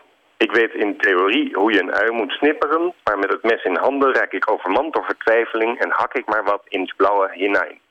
Ik beschik over een klopboormachine en weet de muur er nog net mee te raken, maar dat is het dan ook wel. Vandaag besloot de rechter tegen de wens van een kandidaat in de talentenshow Idols in... dat diens mislukte auditie gewoon op tv mocht worden uitgezonden. De reacties van de jury waren hard geweest, maar niet oneerlijk of onjuist, luidde het oordeel. Ik denk dat de 21-jarige kandidaat een ander vak moet kiezen. Uiensnipperaar bijvoorbeeld. Of klopboormachine bediende. Hij zou op mijn eeuwige idolatrie kunnen rekenen. Een goed idee, een uh, carrièrewissel. Nou, nou zegt de gemiddelde deelnemer aan het programma Idols... althans dat weet ik nog van de vorige reeks vele seizoenen terug... nadat hij is afgewezen, later zal de jury wel spijt krijgen... als ik wereldberoemd ben, dat ze mij hebben afgewezen. Zo ja. is het in der tijd met die Beatles ook gegaan. Toen zag ook niemand het. Nee. Dus dat zal ongetwijfeld deze jongen nu denken over en de jury. Dat denk ik ook. Wat, wat mij ook altijd verbaast is waar al die talent vandaan komen. Dit is dus een jongen die er ook echt werkelijk echt geen ene fluit voor kon. Maar er zijn toch ook echt zo ontzettend veel mensen die nog enigszins eh, toon kunnen houden. En eh, blijkbaar ook nog eh, capaciteit hebben om tot idool uit te kunnen groeien. Maar waar zitten al die mensen, vraag ik me wel eens af. En er is ook nog een lijntje met eh, literatuur, Pieter. Want er zijn dus ook heel veel mensen die denken dat ze ehm, boeken kunnen schrijven. Ja, dat zijn er ook heel veel, hè? Ja. ja, ja. En er zijn er ook best veel die het best kunnen, vind ik. Ja, dat klopt. Ja, ja. Eh, Maar, en- maar ja, weet je wat, wat me ook wel opvalt? Ik, ik zat van het weekend koffie te drinken in een café... en toen zat er een kindje te tekenen... en die liet het resultaat zien aan, aan de ouders. En die, die deden echt alsof Picasso was opgestaan, joh. Alsof de nieuwe Rembrandt daar, daarnaast zat. Nee, kijk, nou ja, ik dacht... Ik snap dat het je kind is, maar een meesterwerk zou ik het toch ook niet willen noemen. Dus, Wat dus zou je doen? Een beetje opbouwende kritiek. nou, zeg je, ja, het, het perspectief kan nog wat beter... en je moet een beetje oefenen op, op De symmetrie, ja. Ja, zo krijg je ook al die, al die rechtszaken tegen juries. Ja, ja, precies. Lijkt me. Erik-Jan, dankjewel. Goeienacht. En eh, graag weer tot morgen. De Surinaamse singer-songwriter Django Macroy kwam anderhalf jaar geleden naar Nederland om hier muziek te maken. En nu is er dan een EP, Brave Enough, waarop dit stuk werd gevonden: Gold. Gold, gold. Everywhere I go, I see gold. Mm. Gold, gold. Everywhere I go, I see gold. I was a child of ignorance, but I know what I know now. I opened my eyes to what I've seen before, to what I knew before, cause it was written in the black clay soil with the blood of our sisters and brothers and mothers and fathers. Unholy sacrifices for coffee and sugar and gold, gold. Everywhere I go, I see gold. gold.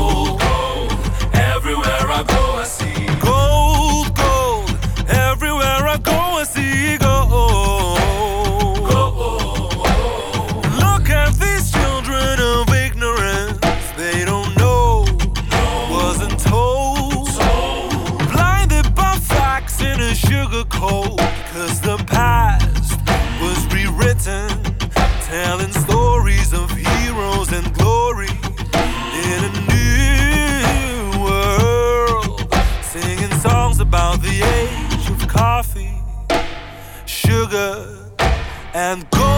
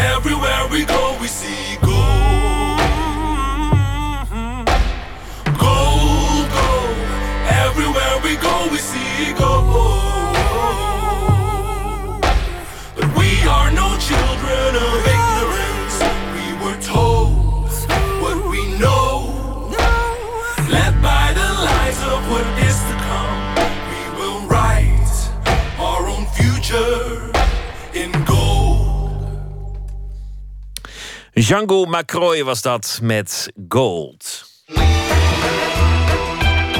Nooit meer slapen. Van overlast tot door drugspanden in Overijssel tot spanningen rond de komst van een asielzoekerscentrum in Utrecht. Journalist Danny Goosen trekt in een nieuw televisieprogramma naar Nederlandse buurten waar onrust heerst. De serie heet Danny zoekt problemen, zeven afleveringen en in elke uitzending gaat de programmamaker naar een andere wijk of plaats met problemen. Verslaggever Nicole Terborg die gaat met hem mee naar een dorp in Twente.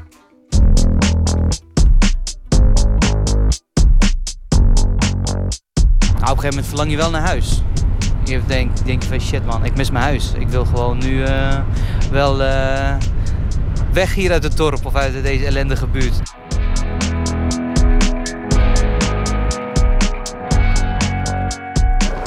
100.000 procent. Maar je kan er die 600 mannen hier neerzetten? Je kan niet 600 mannelijke vluchtelingen die eigenlijk merendeels niet eens uit Syrië komen, bij mij in de buurt zetten. Wat gebeurt er dan in Keulen? Meer dan 800 aangiftes.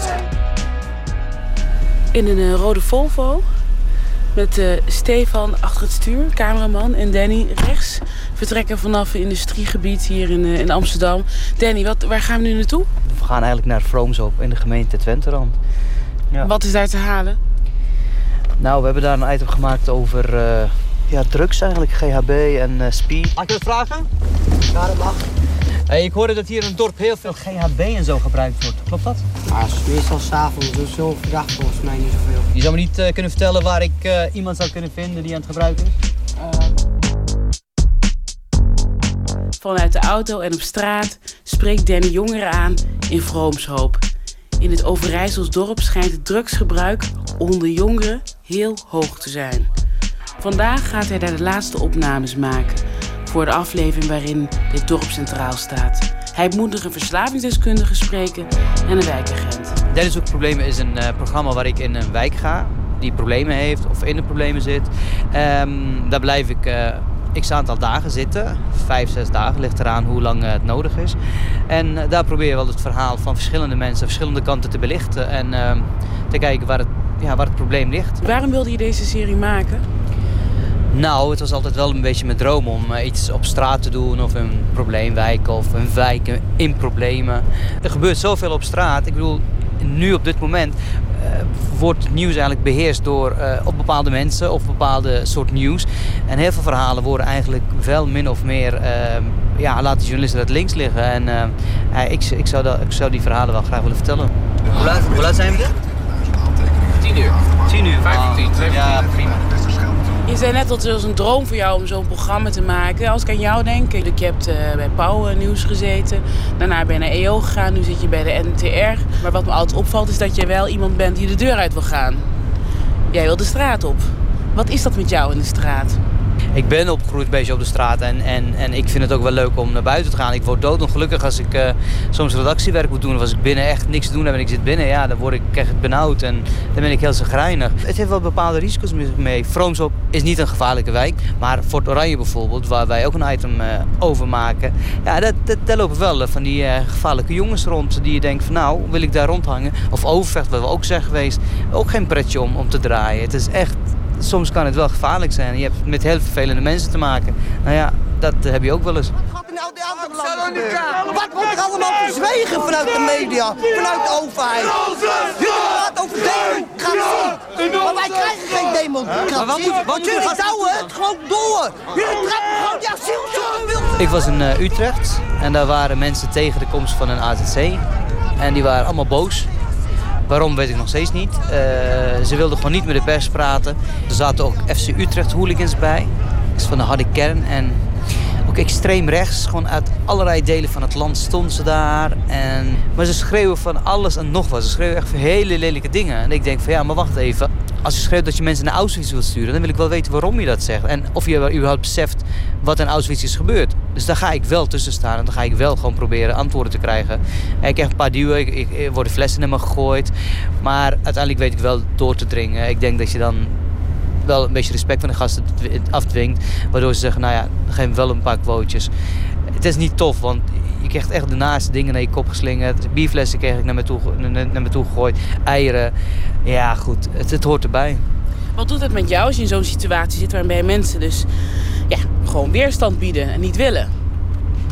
Ja, maar dat snap ik ook wel. Ik bedoel, eh, niet iedereen staat te springen om, eh, om, eh, om een journalist te woord te staan of whatever. Dus ik snap ze wel. En maar ik probeer duidelijk te maken dat ik hun verhaal wel wil, wil, wil aanhoren. En als je staat te demonstreren, dan moet je niet achterlijk gaan lopen doen en zeggen ja, we willen niet met de pers spreken. Dan zeg ik ja, maar je bent aan het demonstreren. Je wilt toch je stem laten horen. Even kijken, het was bij de punt. Dus we moeten hieronder, ja, dat is het. Hier is het. Ergens. Dus moet linksaf. Ja, bij dit pand linksaf. En dan moet het ergens zijn als het goed is. Oh ja. Ik vind het altijd wel spannend, want ehm, je gaat er naartoe met een, eh, met een idee. En je wilt graag een verhaal halen. Je weet dat er iets speelt. Maar ja, probeer dat maar eens voor de camera nou ja, te halen. En dit vergt ook heel veel ehm, improvisatie. Want echt zoveel dingen gaan mis. Mensen komen niet opdagen, mensen willen niet op camera. eh, en dan moet je gewoon improviseren als journalist. En dat is ook echt super leuk om te doen eigenlijk. En daar ligt ook een beetje mijn kracht. Eh, of ik zie dingen, denk van, oh ja, even daarop anticiperen. Dus soms worden de cameramensen gek van mij. Ik, ik ben hier bezig en dan ineens, daar, kom, ga daar naartoe. Ja, dat, dat, dat hoort ook bij, bij mij. En bij eh dit soort journalistiek, denk ik dan. Want ja, er Nou, gebeurt er van is hier een cameraman. E- even vragen. Word je soms ook gek van hem? Nee. Stefan? Nee, ik word er niet gek van. Ik vind het ook leuk. Dus jij bent een soort uitzondering dan, als cameraman. Of cameo moet ik zeggen. Dennis ziet soms dingen die jij dan nog niet ziet, omdat je de andere kant op draait. Of... En dan moet je er wel inderdaad snel op af, ja. Dat, dat hoort erbij, dat maakt het ook goed. En dan draai je ook iets wat, eh, wat anderen niet snel draaien. Hoe oud is Suzanne? Mijn zoon wordt, is 14, wordt 15. Oké, en hoe oud was hij toen hij voor het eerst ging gebruiken? Toen was hij een jaar of 12. Wow. Hoe kan dat dan, dat het hier, dat het hier in, in de streek... Omdat het gewoon heel gemakkelijk is. Ik, ik zeg soms wel eens, je kunt het hier gewoon makkelijker krijgen... dan als je brood bij de bakker haalt. Want eh, ik bedoel, je hoeft maar een appje te sturen en de dealer staat aan de deur.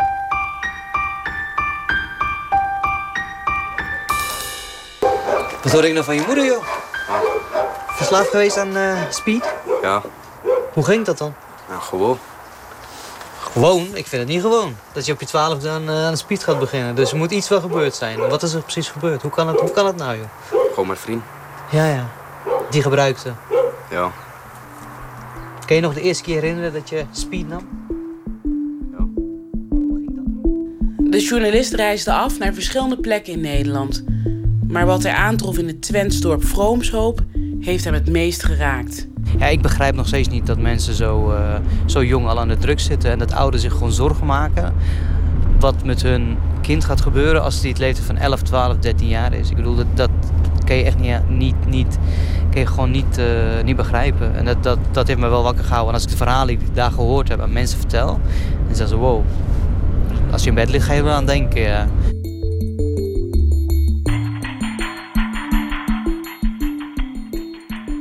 Op een gegeven moment eh, merkte ik ook dat ik niet meer zonder kon. Dat ik echt begon te trillen. Mijn lichaam functioneerde niet zoals het moest. Ehm, ja. Hoe lang heb je GHB gebruikt? Vier jaar. Vier jaar. Ja. En, hoe vaak per dag? Om de drie uur op een gegeven moment. Zelfs s'nachts. Wow. Om te kunnen slapen, om te kunnen gebruiken. eh, ja, om gewoon te kunnen, te kunnen functioneren, zeg maar. Ze wilde afkicken, maar delen van haar lichaam deden het gewoon niet meer. Die, die, die, die, die, die stopte er gewoon mee. Het GHB, ik weet niet of je weet wat in een GHB zit. Er zit velgreiniger in. Gootontstopper. Ja, er was mij nog iets anders, ik weet het niet. Nou, als je dat in je lichaam wil hebben... eh, ja, het is, niet, eh, het is niet... Het doet je wat hoor, als je het aanhoort. Dan denk je van, wat doe je zelf aan joh? Waarom doe je dat? Eh, en het ergste was, toen we naar haar vader gingen, die een kroeg had... Daar heeft ze ook gewerkt. En die ouders die hebben het echt heel zwaar gehad met Kim toen zij eh, aan de drugs zat. Aan het eh, ja, drugs en GHB vooral. Ja, die vader die, die, die, die kon er echt nog steeds, vier jaar na- na- nadat ze afgekikt is, kon er nog steeds moeilijk over praten. Die had echt tranen in zijn ogen gewoon. Die man die... Ja, wel eh, respect voor hem. Want hij helpt nu andere mensen die verslaafd zijn aan GHB om ook een beetje af te kicken. Aangekomen bij Vroomshoop en Danny is nu in gesprek met een hulpverleenster hier. Tenminste, ik, denk niet dat niemand in Nederland weet dat dit hier is. Waar hebben jullie het over? Je hebt net een gesprek gehad met een hulpverleenster. Ja, het zal wel in de rest van Nederland ook gebeuren, zegt ze. Ken jij 12, 13-jarige jongens die aan de speed zitten?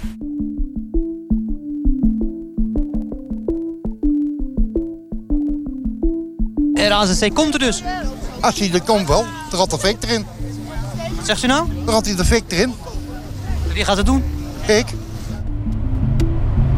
En dat harde Nederland wat jij laat zien, hè? ken jij dat Nederland? Persoonlijk? Nou, ik schrik er wel een beetje van. Want toen wij eh, begin 90 naar Nederland kwamen... toen waren wij ook asielzoekers. En toen wij status kregen, toen zijn we naar een huis verhuisd. En toen kregen we geen bakstenen naar binnen hoor. Wat wij kregen was eh, heel veel eh, buren die kwamen kijken, kennis maken. En die zagen dat wij op dat moment niks hadden in huis. En die zijn even, even weggegaan. Een paar uur later kwamen ze terug met borden, bestek, eh, handdoeken, stoelen. van alles en nog wat om ons gewoon in de wijk of in de straat welkom te heten. En nu krijg je gewoon een baksteen gratis naar binnen. Ik bedoel, what the fuck? Hoe kan dit?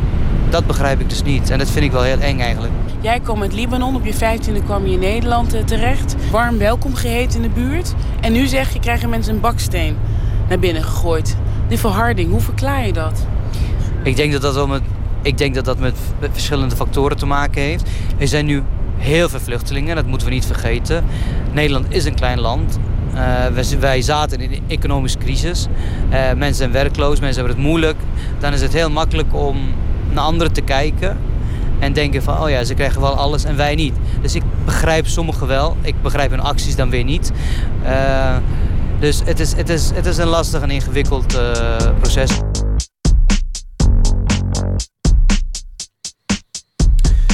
De serie Danny zoekt problemen is te zien vanaf aanstaande woensdag om 5 voor 10 s avonds op NPO 3. Onlangs verscheen het eh, nieuwe album van de zangeres Rita Sipora, Stroom. Ze is hier eh, te gast. Laten we eerst gaan luisteren naar een eh, nummer van die plaat. Het explodeert.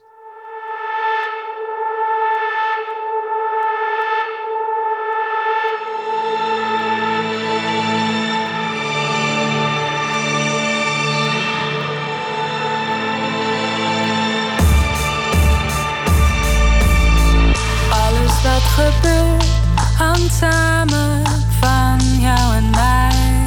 Alles wat ik zie bestaat door jou en mij. Alles wat ik hoor krijgt logica door jou en.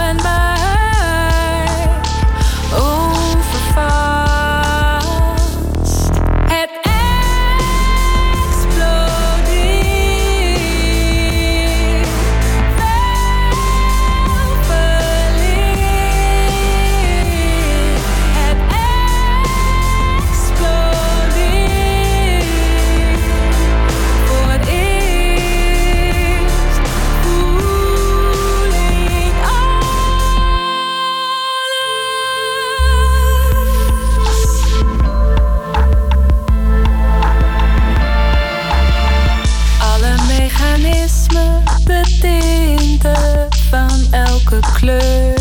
Verfijnde ritmes van wat er om ons heen gebeurt. Hoe het klinkt, hoe het proeft, hoe alles voelt.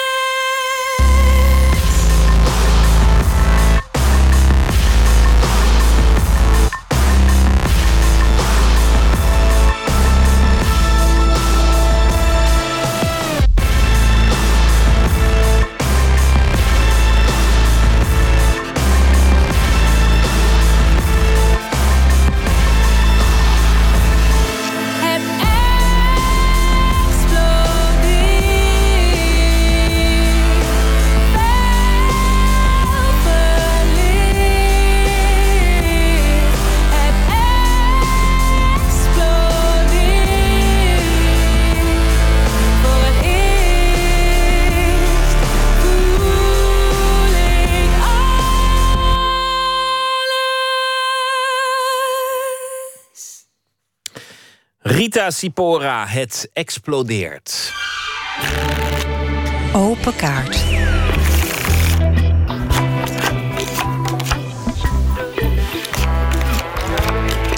Een grote bak met kaarten en op elke kaart staat een vraag. En de gast bepaalt zelf de vragen door een kaart te trekken. En zo eh, komen we hopelijk tot een gesprek. Rita Sipora zit tegenover mij, muzikante. Haar tweede album is uitgekomen. Stroom is daarvan de titel. En afgelopen zaterdag was ze een van de artiesten... die eh, meedeed op verschillende plekken aan Record Store... De, zaak waar, eh, de platenzaakdag van Nederland. Was vast erg druk. Waar heb je allemaal gestaan? Eh, ik stond op drie plekken. Ik stond eerst in Amsterdam, in de Eardrum Buzz. En daarna in Noordwijkerhout, een heel klein plekje. En daarna in de Velvet in Leiden. En dat was heel druk en eh, heel gezellig. Dus dat was erg leuk.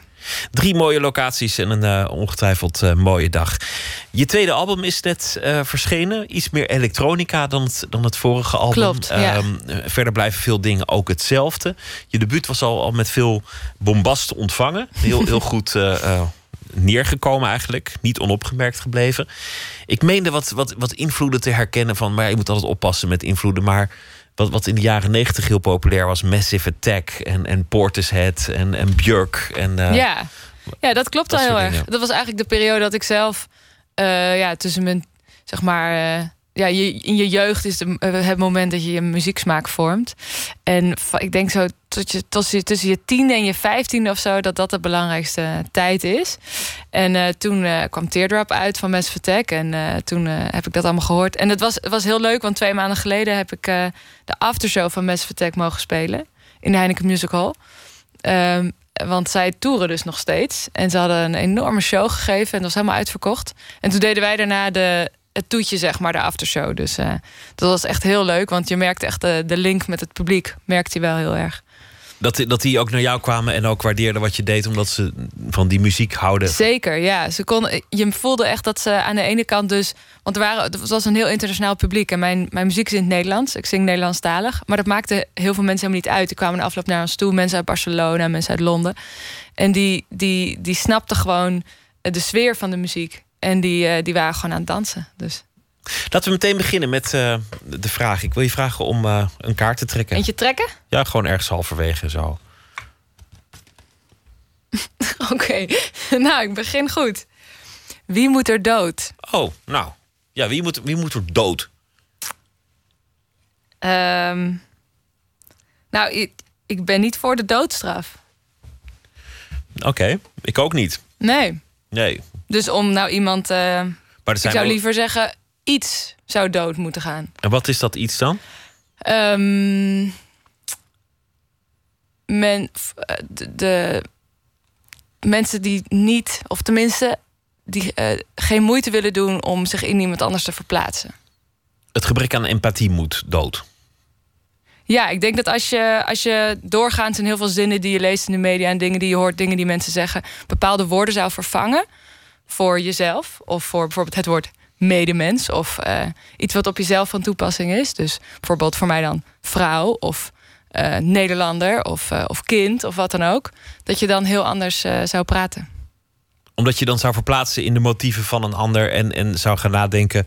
hoe is het om, om in jouw hoofd te leven... of wat zou ik doen in jouw situatie... of zou ik tot die daad van jou kunnen komen? Ja, als je zegt alle vluchtelingen moeten het land uit.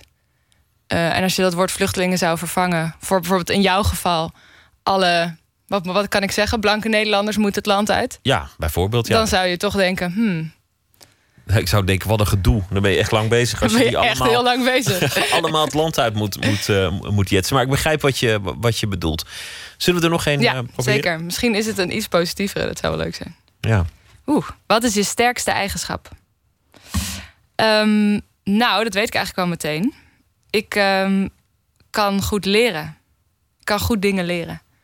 Wat, wat voor dingen kan je leren? In, in schoolse zin bedoel je? Ook wel, maar ook wel gewoon eh, ehm, in praktische zin. En een soort van wijs worden van de dingen die, die, eh, die, eh, die met je gebeuren. En dan bedoel ik ook echt de muziekindustrie. Want wat je net zei van mijn eerste album, dat dat zo met bombari werd ontvangen. Nou, dat was ook wel een tijdje zo en dat was ook heel goed. Maar vervolgens, ik was nog wel jong en ik wist nog niet zo goed hoe het allemaal werkte. Dus je, je wordt wel meteen helemaal in zo'n wereldje gegooid. En je verwachtingen groeien ook heel erg. Dus je wordt ook gedwongen om snel te leren. Ja, ja, of het gaat dus mis. Je gaat nooit meer een tweede album maken. Dat gebeurt ook. Gebeurt echt veel onder muzikanten. En hoe komt dat dan? Dat, dat de druk opbouwt? Of, of dat je gewoon in een situatie bent gekomen dat je niet eens meer een tweede album kunt maken? Nou, eerst denk je, ehm, als er iemand naar mijn muziek luistert, dan ben ik al blij. En dan komt dat moment. En dan zeggen de mensen om je heen met wie je gaat werken, de mensen uit de industrie die je ontmoet, van oh ja, maar die zijn, die zijn grotere successen gewend. Dus die gaan ook jou bepaalde eh, verwachtingen geven. Van ja, zo kan het ook gaan. En dit kan gebeuren en dat kan gebeuren. En ook heel goed, we moeten er ook op anticiperen. Dus je hebt die mensen ook nodig, hè? Maar eh, ja, dan kan je soms wel... eh, de verwachtingen kunnen heel hoog worden. omdat die soort van ook meegroeien met wat je doet. En dan vergeet je eigenlijk... wa- waar je in de eerste instantie al zo ontzettend blij mee zou zijn geweest... of, of dankbaar voor zou zijn geweest. En dat moet je eigenlijk steeds weer opnieuw terugvinden... en tegelijkertijd wel die dromen blijven houden. En die balans, zeg maar, die balans zoeken tussen dingen... dat, ja, dat moet je echt leren, denk ik. Wat ook vaak gebeurt in de muziekindustrie, maar misschien in, in de iets eh, ehm, commercieel georiënteerdere sector dan Mhm. waar, waar jij zelf eh, actief bent, is dat mensen die helemaal geen muzikant zijn aan de muzikant gaan vertellen wat hij moet doen. om dat beoogste succes te halen. Dan zeggen ja, dan moet, er moet iets meer een sound en het moet iets meer lijken op dit. En dan wordt een artiest eigenlijk vervreemd van, van zijn eigen talenten. Ik, Ja. ik heb dat vaak zien gebeuren. Het kan gebeuren, maar ik moet zeggen, mijn, mijn persoonlijke ervaringen zijn best wel goed. Ik heb hele fijne mensen om me heen eh, eh, gekregen. En ehm, ik, ik zelf vind het wel meevallen. Ik ben van tevoren heel erg gewaarschuwd voor de gevaarlijke mensen in de muziekindustrie. In Nederland valt het ook wel mee. Over het algemeen, er zijn natuurlijk uitzonderingen, absoluut. Ik ken de verhalen ook. Maar eh, over het algemeen zijn er ook vooral heel veel muziekliefhebbers die in de muziekindustrie werken. Want ook zij zullen niet meteen bergen met goud verdienen, want Nederland is een klein land.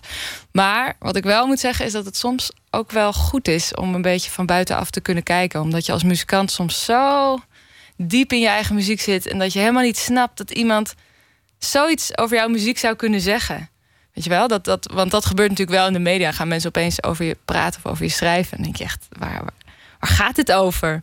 Maar ja, dat is soms die blik van de buitenstaander. Zullen we er nog één doen? Ja. Grabbel. Wat is er falikant mislukt? Wat bij mij? Ja? In mijn leven? Ehm, wat er mislukt is, denk ik. Oh ja, ik weet wel wat er falikant mislukt is. Mijn moeder, die eh, toen ik eh 14 was, 13, 14 was, toen zei mijn moeder van: ga nou. eh, ik deed altijd, ik zat altijd al op muziekles, ik was altijd al muziek aan het maken, maar ik zong nog niet echt. En zei ze: ga nou op zangles, want dat is wat meer intuïtief en dan ga je wat meer ontspannen en dat is lekker. kan je lekker, dan hoeft er niks. En toen ging ik zingen. en toen begon het eigenlijk dat ik dus mijn ambitie, zeg maar, begon om, om er echt wat mee te gaan doen. En eh, dus die, eh, die rust is er niet, eigenlijk niet van gekomen, zeg maar. Dat is wel mislukt, ja. Het oorspronkelijke doel van de zangles is niet verwezenlijkt. Het bijproduct was Nee. dat je kan zingen. Het bijproduct was dat ik en dat ik ook echt wat mee wilde gaan doen, ja. Je hebt ook echt een opleiding als muzikant genoten. Je bent naar het conservatorium geweest. klopt, ja. Ehm, in hoeverre heeft dat je geholpen en in hoeverre heeft dat je misschien ook niet geholpen? Ja, dat is een goeie. Nou, ik heb eh, twee ervaringen met opleidingen. Mijn eerste opleiding was dus een bachelor eh, aan het conservatorium in Den Haag. En eh, dat, was, dat was heel wisselend. Aan de ene kant heb ik daar te gekke muzikanten ontmoet, goede docenten meegemaakt. En aan de andere kant vond ik er ook heel veel mis. Ik vond dat ze zeg maar, als ik er dan op terugkijk, want op het moment dat je erin zit, heb je een soort oogkleppen op en wil je gewoon die school helemaal goed doen en afmaken. Ehm, maar ik vond wel dat ze, ja, de manier waarop ze naar muziek en daarmee omgingen, was eigenlijk niet de manier waarop ik dat zelf wilde doen. Ik wilde, ik ben ook daarna meer de popmuziekkant op gegaan en de elektronische hoek. En ik wilde niet alleen maar akoestisch en ik wilde niet alleen maar op skill, maar meer op zeggingskracht en op ja, je eigen persoonlijkheid brengen en niet per se ehm, alle stijlen van de wereld goed kunnen zingen. Dus, eh, dat, eh, dus meer zeg maar kunstvakopleiding doen. En ik heb nu een hele goede ervaring in, eh, aan, een, aan een popopleiding in Amsterdam. Van, eh, van CVA. En ehm, daar, daar gaat het gewoon echt om maken. En om jouw eigen zeggens, eh, zeggingskracht. En wat jou uniek maakt. Weet Die je volg je nu nog, die opleiding? Ja, dat is een masteropleiding. Dat is bijna klaar. Ja. Interessant om, om, om al volop bezig te zijn en, en eh, toch steeds meer een gevestigd muzikant te zijn en intussen ook nog ja. Te leren. Ja, maar ik denk als muzikant dat je bij uitstek iemand bent die altijd blijft leren. Omdat er gewoon zoveel mooie muziek is gemaakt. En dat je altijd wel weer inspiratie opdoet en nieuwe stijlen ontdekt. Eh, dat is de ene kant. En de andere kant is dat die, die masteropleiding is nieuw. En die is er nu voor, dus voor vier mensen per jaar. En het is helemaal bedoeld voor mensen die al helemaal in de industrie zitten. En ik heb ook weer heel leuke andere muzikanten ontmoet... met wie ik ook wel samen schrijf. En, en iedereen brengt uit en is gewoon deel van de, van de industrie. Maar wel ehm, ja, met een paar lessen die je zelf mag kiezen. Dus het is ook heel specifiek. Je hoeft niet eh, gewoon een curriculum te volgen. Je bepaalt vind- wat je zelf wil. Ik vind het woord zeggingskracht heel mooi dat je dat, je dat gebruikt. Want er is natuurlijk in, in geen enkele creatieve sector een goed of een fout. Je kunt niet een paar trucjes leren en dan maak je voortaan mooie muziek. Er komt altijd iets nieuws dat het van Ja. iets anders moet hebben. Ja, maar juist bij muziek vind ik soms dat je dat dus... omdat je ook een heel groot ambachtsgedeelte hebt aan muziek... en dat is ook zo. Ik hou er ook van om naar mensen te luisteren... die, die gewoon technisch goed zijn, die goed klinken... of, of, of fantastisch piano kunnen spelen... Of, of, of, of echt de synthesizers goed snappen, weet je wel. Dat is ook een techniek. Ehm, maar je moet het dus niet uit het oog verliezen... Dat, eh, waar het uiteindelijk allemaal om gaat... En, en, en, en de bron zeg maar, van wat je aan het maken bent. En dat, dat gebeurt wel soms in het onderwijs ook, ja. Nog eentje. Neem nog een kaart. Ja. Spannend. Oeh, daar gaan ze allemaal. Vind je respect belangrijk? Heel erg. Ja? Ja, ja dat heb ik wel gemerkt. Ik, ben, ik vind het steeds belangrijker worden. En ik erger me ook steeds meer aan mensen die... Nou, dat komt misschien wel een beetje terug met wat ik in het begin zei. Dus die, die inderdaad zich niet kunnen verplaatsen in andere mensen. En dan word je gewoon heel snel respectloos.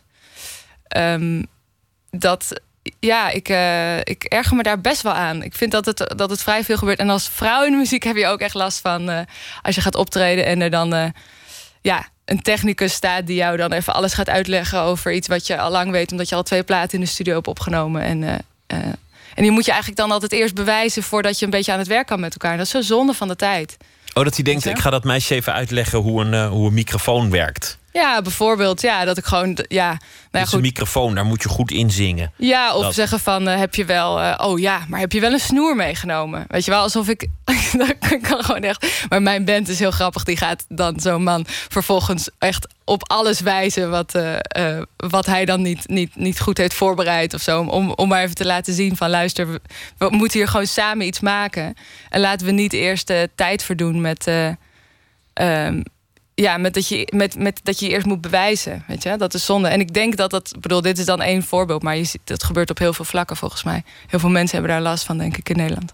Het is ook een soort territoriumdrift. Ja, je komt, ja, je heel komt erg, natuurlijk ja. op, zijn, op zijn kleine Ja. eiland van, van expertise. Ja, en god, waarschijnlijk. eh, misschien wordt iemand heel slecht behandeld door de plek waar die werkt. Of eh, misschien heeft hij verschrikkelijke uren. Of, eh, dat kan allemaal, weet je wel. Dat, er zit altijd wel een verhaal achter, dat geloof ik ook wel. Maar eh, ja, ik zou wel willen oproepen tot, tot wat. Ja, dat je. Dat je probeert om daar overheen te stappen en om, om samen iets te doen. En dat je niet overal waar je komt je eerst moet bewijzen voordat je tot iets komt. En ik denk dus dat dat wel echt op meer plekken dat speelt in het land. Dat zou best eens kunnen. Neem er nog een. Wanneer wist je dat je dit werk wilde doen? Eh, ja, vooral het woord werk is wel grappig. Omdat ik dat ehm, pas denk ik op het conservatorium echt zo voelde. Ben gaan voelen van, oh ja, dit is ook wel echt je werk. En daar, daarvoor is het natuurlijk je passie. Gebeurde dat eigenlijk vrij snel dat ik begon met, met zingen. Dat ik dacht van, eh, ja, dit wil, ik, dit wil ik heel veel doen. Maar dat is nog een beetje een soort droom. Of nog een beetje, dat durf nog, durfde ik nog niet tegen iedereen te zeggen. Maar dat het echt als een soort ja, dat het, dat het een soort echt werk was, dat, dat kwam pas later. En dat is nog steeds een moeilijk, moeilijk vlak. Hè? Want heel veel muzikanten, verreweg de meeste muzikanten in Nederland, kunnen niet alleen maar rondkomen van de muziek die ze maken. Dus je zoekt andere manieren om je huur te betalen. Eh, omdat je ook als, als soort van. We zijn allemaal kleine ondernemertjes. En we willen ook natuurlijk alles wat we verdienen weer investeren. Zodat het weer beter kan worden. Dus je moet ook kijken hoe je dat dan doet. En ik kan dat wel met muziek doen. Dus daar, dat is, daar ben ik heel blij mee. Maar sommige muzikanten die willen dat niet. Of die hebben niet die mogelijkheid. Of dat, dat gaat anders. Dus die, die staan dan in de kroeg. Of die doen iets anders erbij. En dan hoor je wel eens mensen zeggen van... Ja, maar dan eh, is het dan je werk. Snap je? En dat is bijna aanmatigend als het dan je werk is. Dat, dan is het bijna erg dat, je het, dat het werk is geworden. Ja, misschien, maar waarom mag werk mag leuk zijn, toch? Ja, dat liever. liever wel, want je Ja, gaat er heel veel tijd aan besteden. Ja. Ik eh, wens je heel veel succes met eh, alles wat je gaat doen. En eh, vooral ook met het eh, nieuwe album Rita Sipora. Dankjewel. Dankjewel. We gaan luisteren naar een tienkoppig gezelschap uit Los Angeles. Edward Sharp en de Magnetic Zeros brachten deze week een nieuwe vierde album uit, Persona. Het liedje heet Somewhere.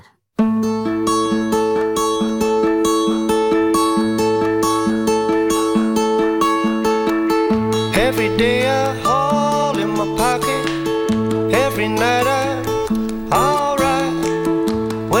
Kisses, I'm on a rocket.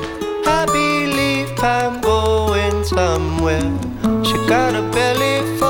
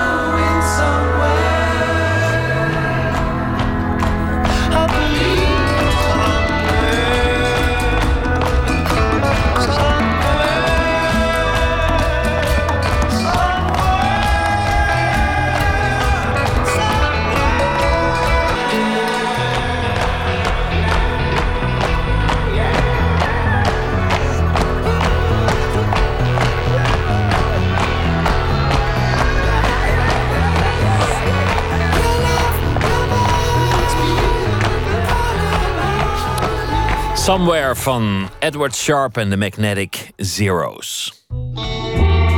Nooit meer slapen. Vanavond werd bekend dat Cox Habema is overleden. Actrice, voormalig directeur van de Schouwburg en presentatrice.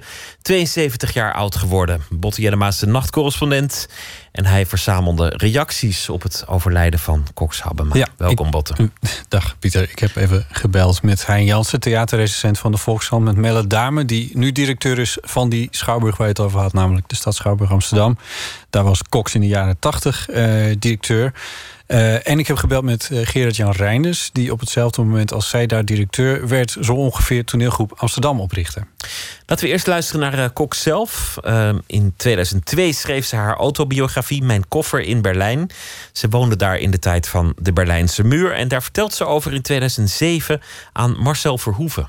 Ik vind het eigenlijk vond ik het erg dat bijvoorbeeld Checkpoint Charlie meteen verdween. Hè? Checkpoint Charlie was die plek waar je de grens over kon, waar de Amerikanen tegenover de Russen stonden. En Ja. alle drama's die je in de film en de literatuur terug zien gebeurden. In, Maar was dat ook niet de meest gehate plek? Dat ze daarom meteen dat weghaalden. Je moet geen dingen weghalen die gehaat zijn. Je moet ook niet eh exen afschaffen en nooit meer terugzien. Nee. Je moet dat oppakken in je leven. Het Ja. wordt een puinhoop als je alles wegdoet. Ja. En dat is ook wat er gebeurde. Al dat gedoe over die nostalgie waar ze dan over praten... heeft natuurlijk daarmee te maken. Als je gewend bent aan een bepaald soort tandpasta... aan een bepaald soort dropjes, aan een bepaald soort zeep... en het is ineens van de ene dag op de andere allemaal verdwenen...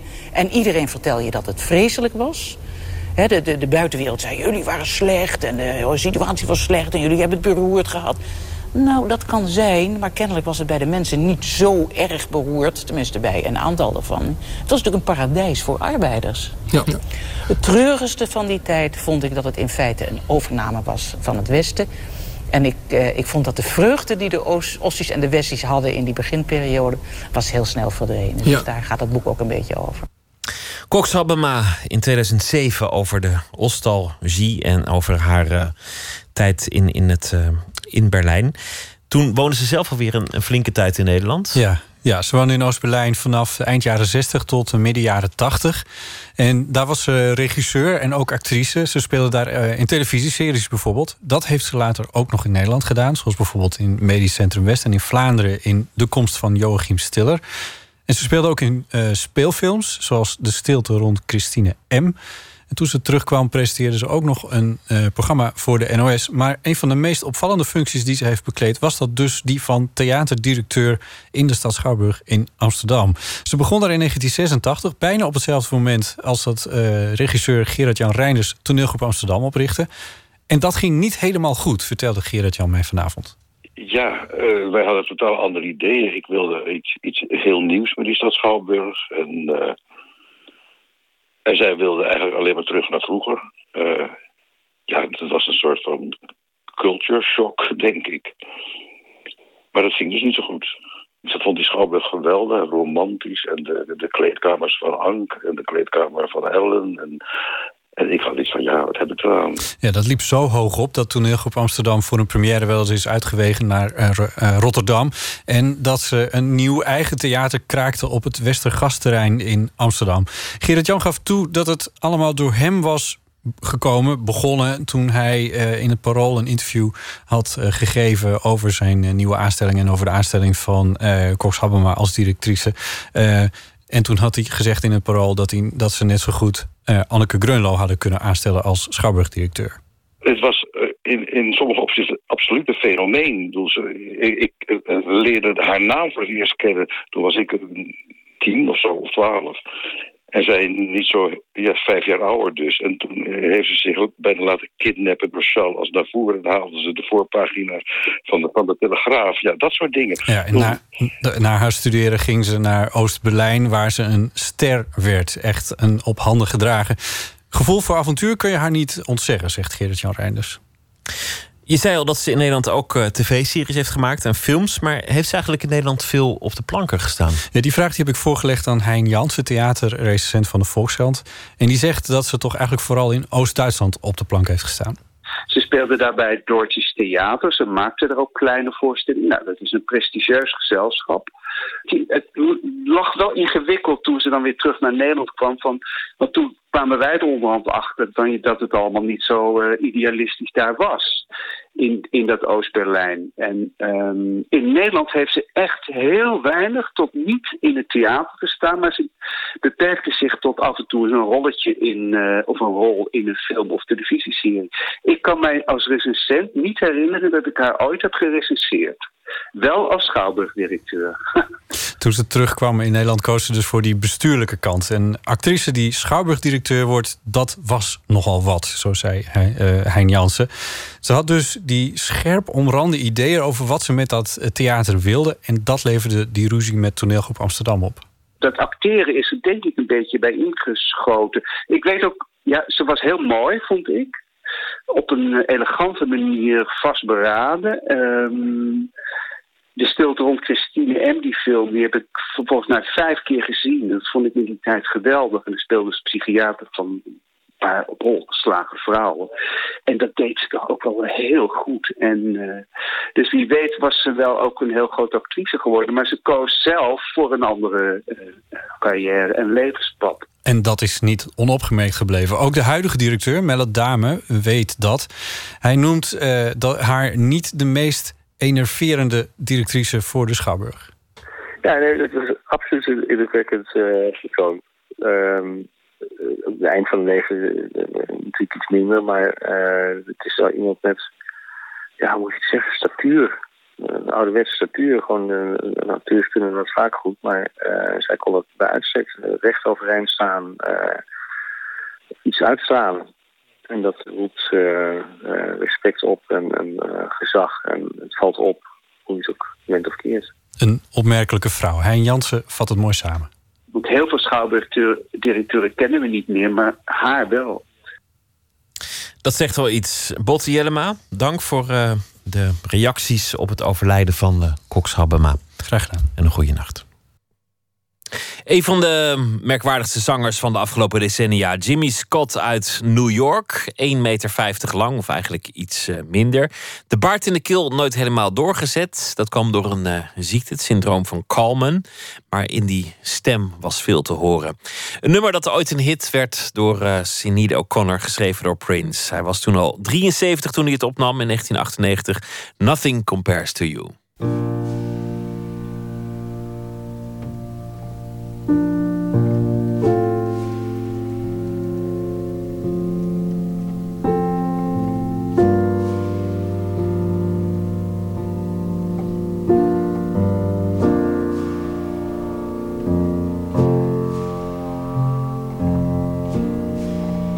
It's been seven hours and fifteen days since you took your love away. I go out every night and sleep all day since you took your love away. Since you've been gone, I can do whatever I want. I can do whatever I choose. I can eat my dinner in a fancy restaurant, but nothing can take away these blues. Nothing compares. Nothing compares to you.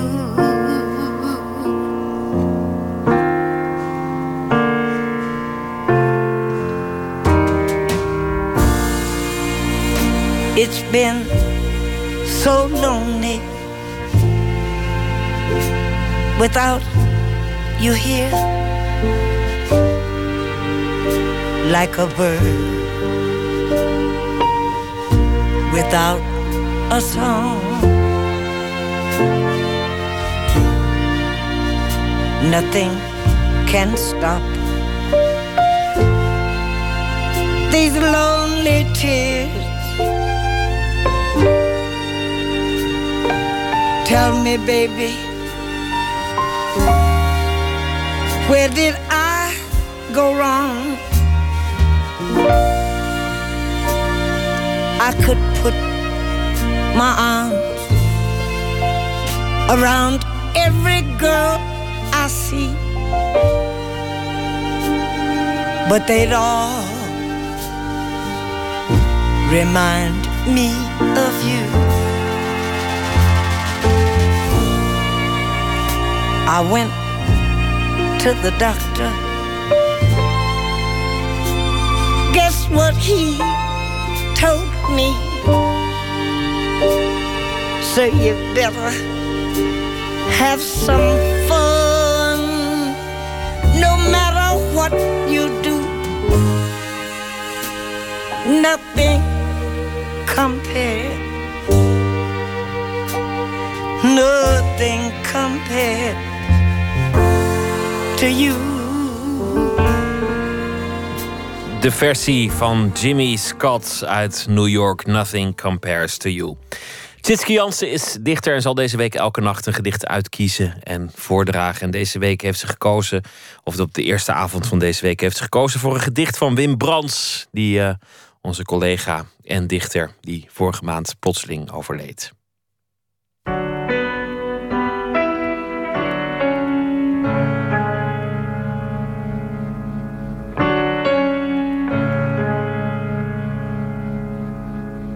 Er zijn gedichten die heel ingewikkeld zijn en die nogal diepgaand overkomen, maar die als je ze vaker leest nogal nergens of bijna nergens over blijken te gaan.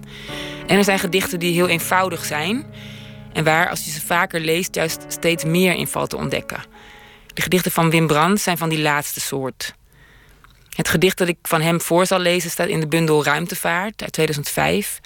En het is een prachtige ode aan een gewoon iemand. Een van de redenen waarom ik zoveel hou van dit gedicht is omdat het in mij een verlangen oproept om gewoon maar iemand te zijn. Om er gewoon maar te zijn. Overal. Voor Jim. Denk, als het leven je zwaar valt, aan Jan Wassink, die aan het begin van de nieuwe eeuw overleed. Ik heb je zijn ingestorte boerderij laten zien. Jan woonde bij zijn ouders en toen zij stierven trok hij zich terug in het voorhuis tussen twee kachels. At elke dag het pannetje eten van de buren leeg en sleutelde onvermoeibaar aan zijn tractor die hij uit elkaar haalde, in elkaar zette, op zoek naar geheimen. Denk aan zijn boerderij, waarvan het dak op de eerste kerstdag voor de eeuwwisseling voor twee derde in elkaar zakte, waarna de hemel vrij spel had en Jan zich op regenachtige dagen terugtrok in een caravan op zijn land dat anderhalf miljoen waard was. Een buurman deed een laag bod en Jan zei: Het is me wat. Waarna hij meeging naar de notaris om de verkoop te bezegelen. Zie hem daar zitten, in zijn blauwe overal. De notaris stelde vragen. De buurman was opgestaan en Jan zat na een uur weer in zijn voorhuis alsof hij er niet was. Hij had vriendelijk zijn mond niet open gedaan. Het gedicht overal van Wim Brands, gelezen door Tjitske Jansen. Dit was Nooit Beslapen voor vannacht. En uh, morgen dan zit hier uh, de Vlaamse schilder Sam Dillemans. Een van de interessantste schilders uit België op dit moment. Misschien wel uit heel Europa. Voor nu een hele goede nacht en graag weer tot morgen. Op Radio 1, het nieuws van alle kanten.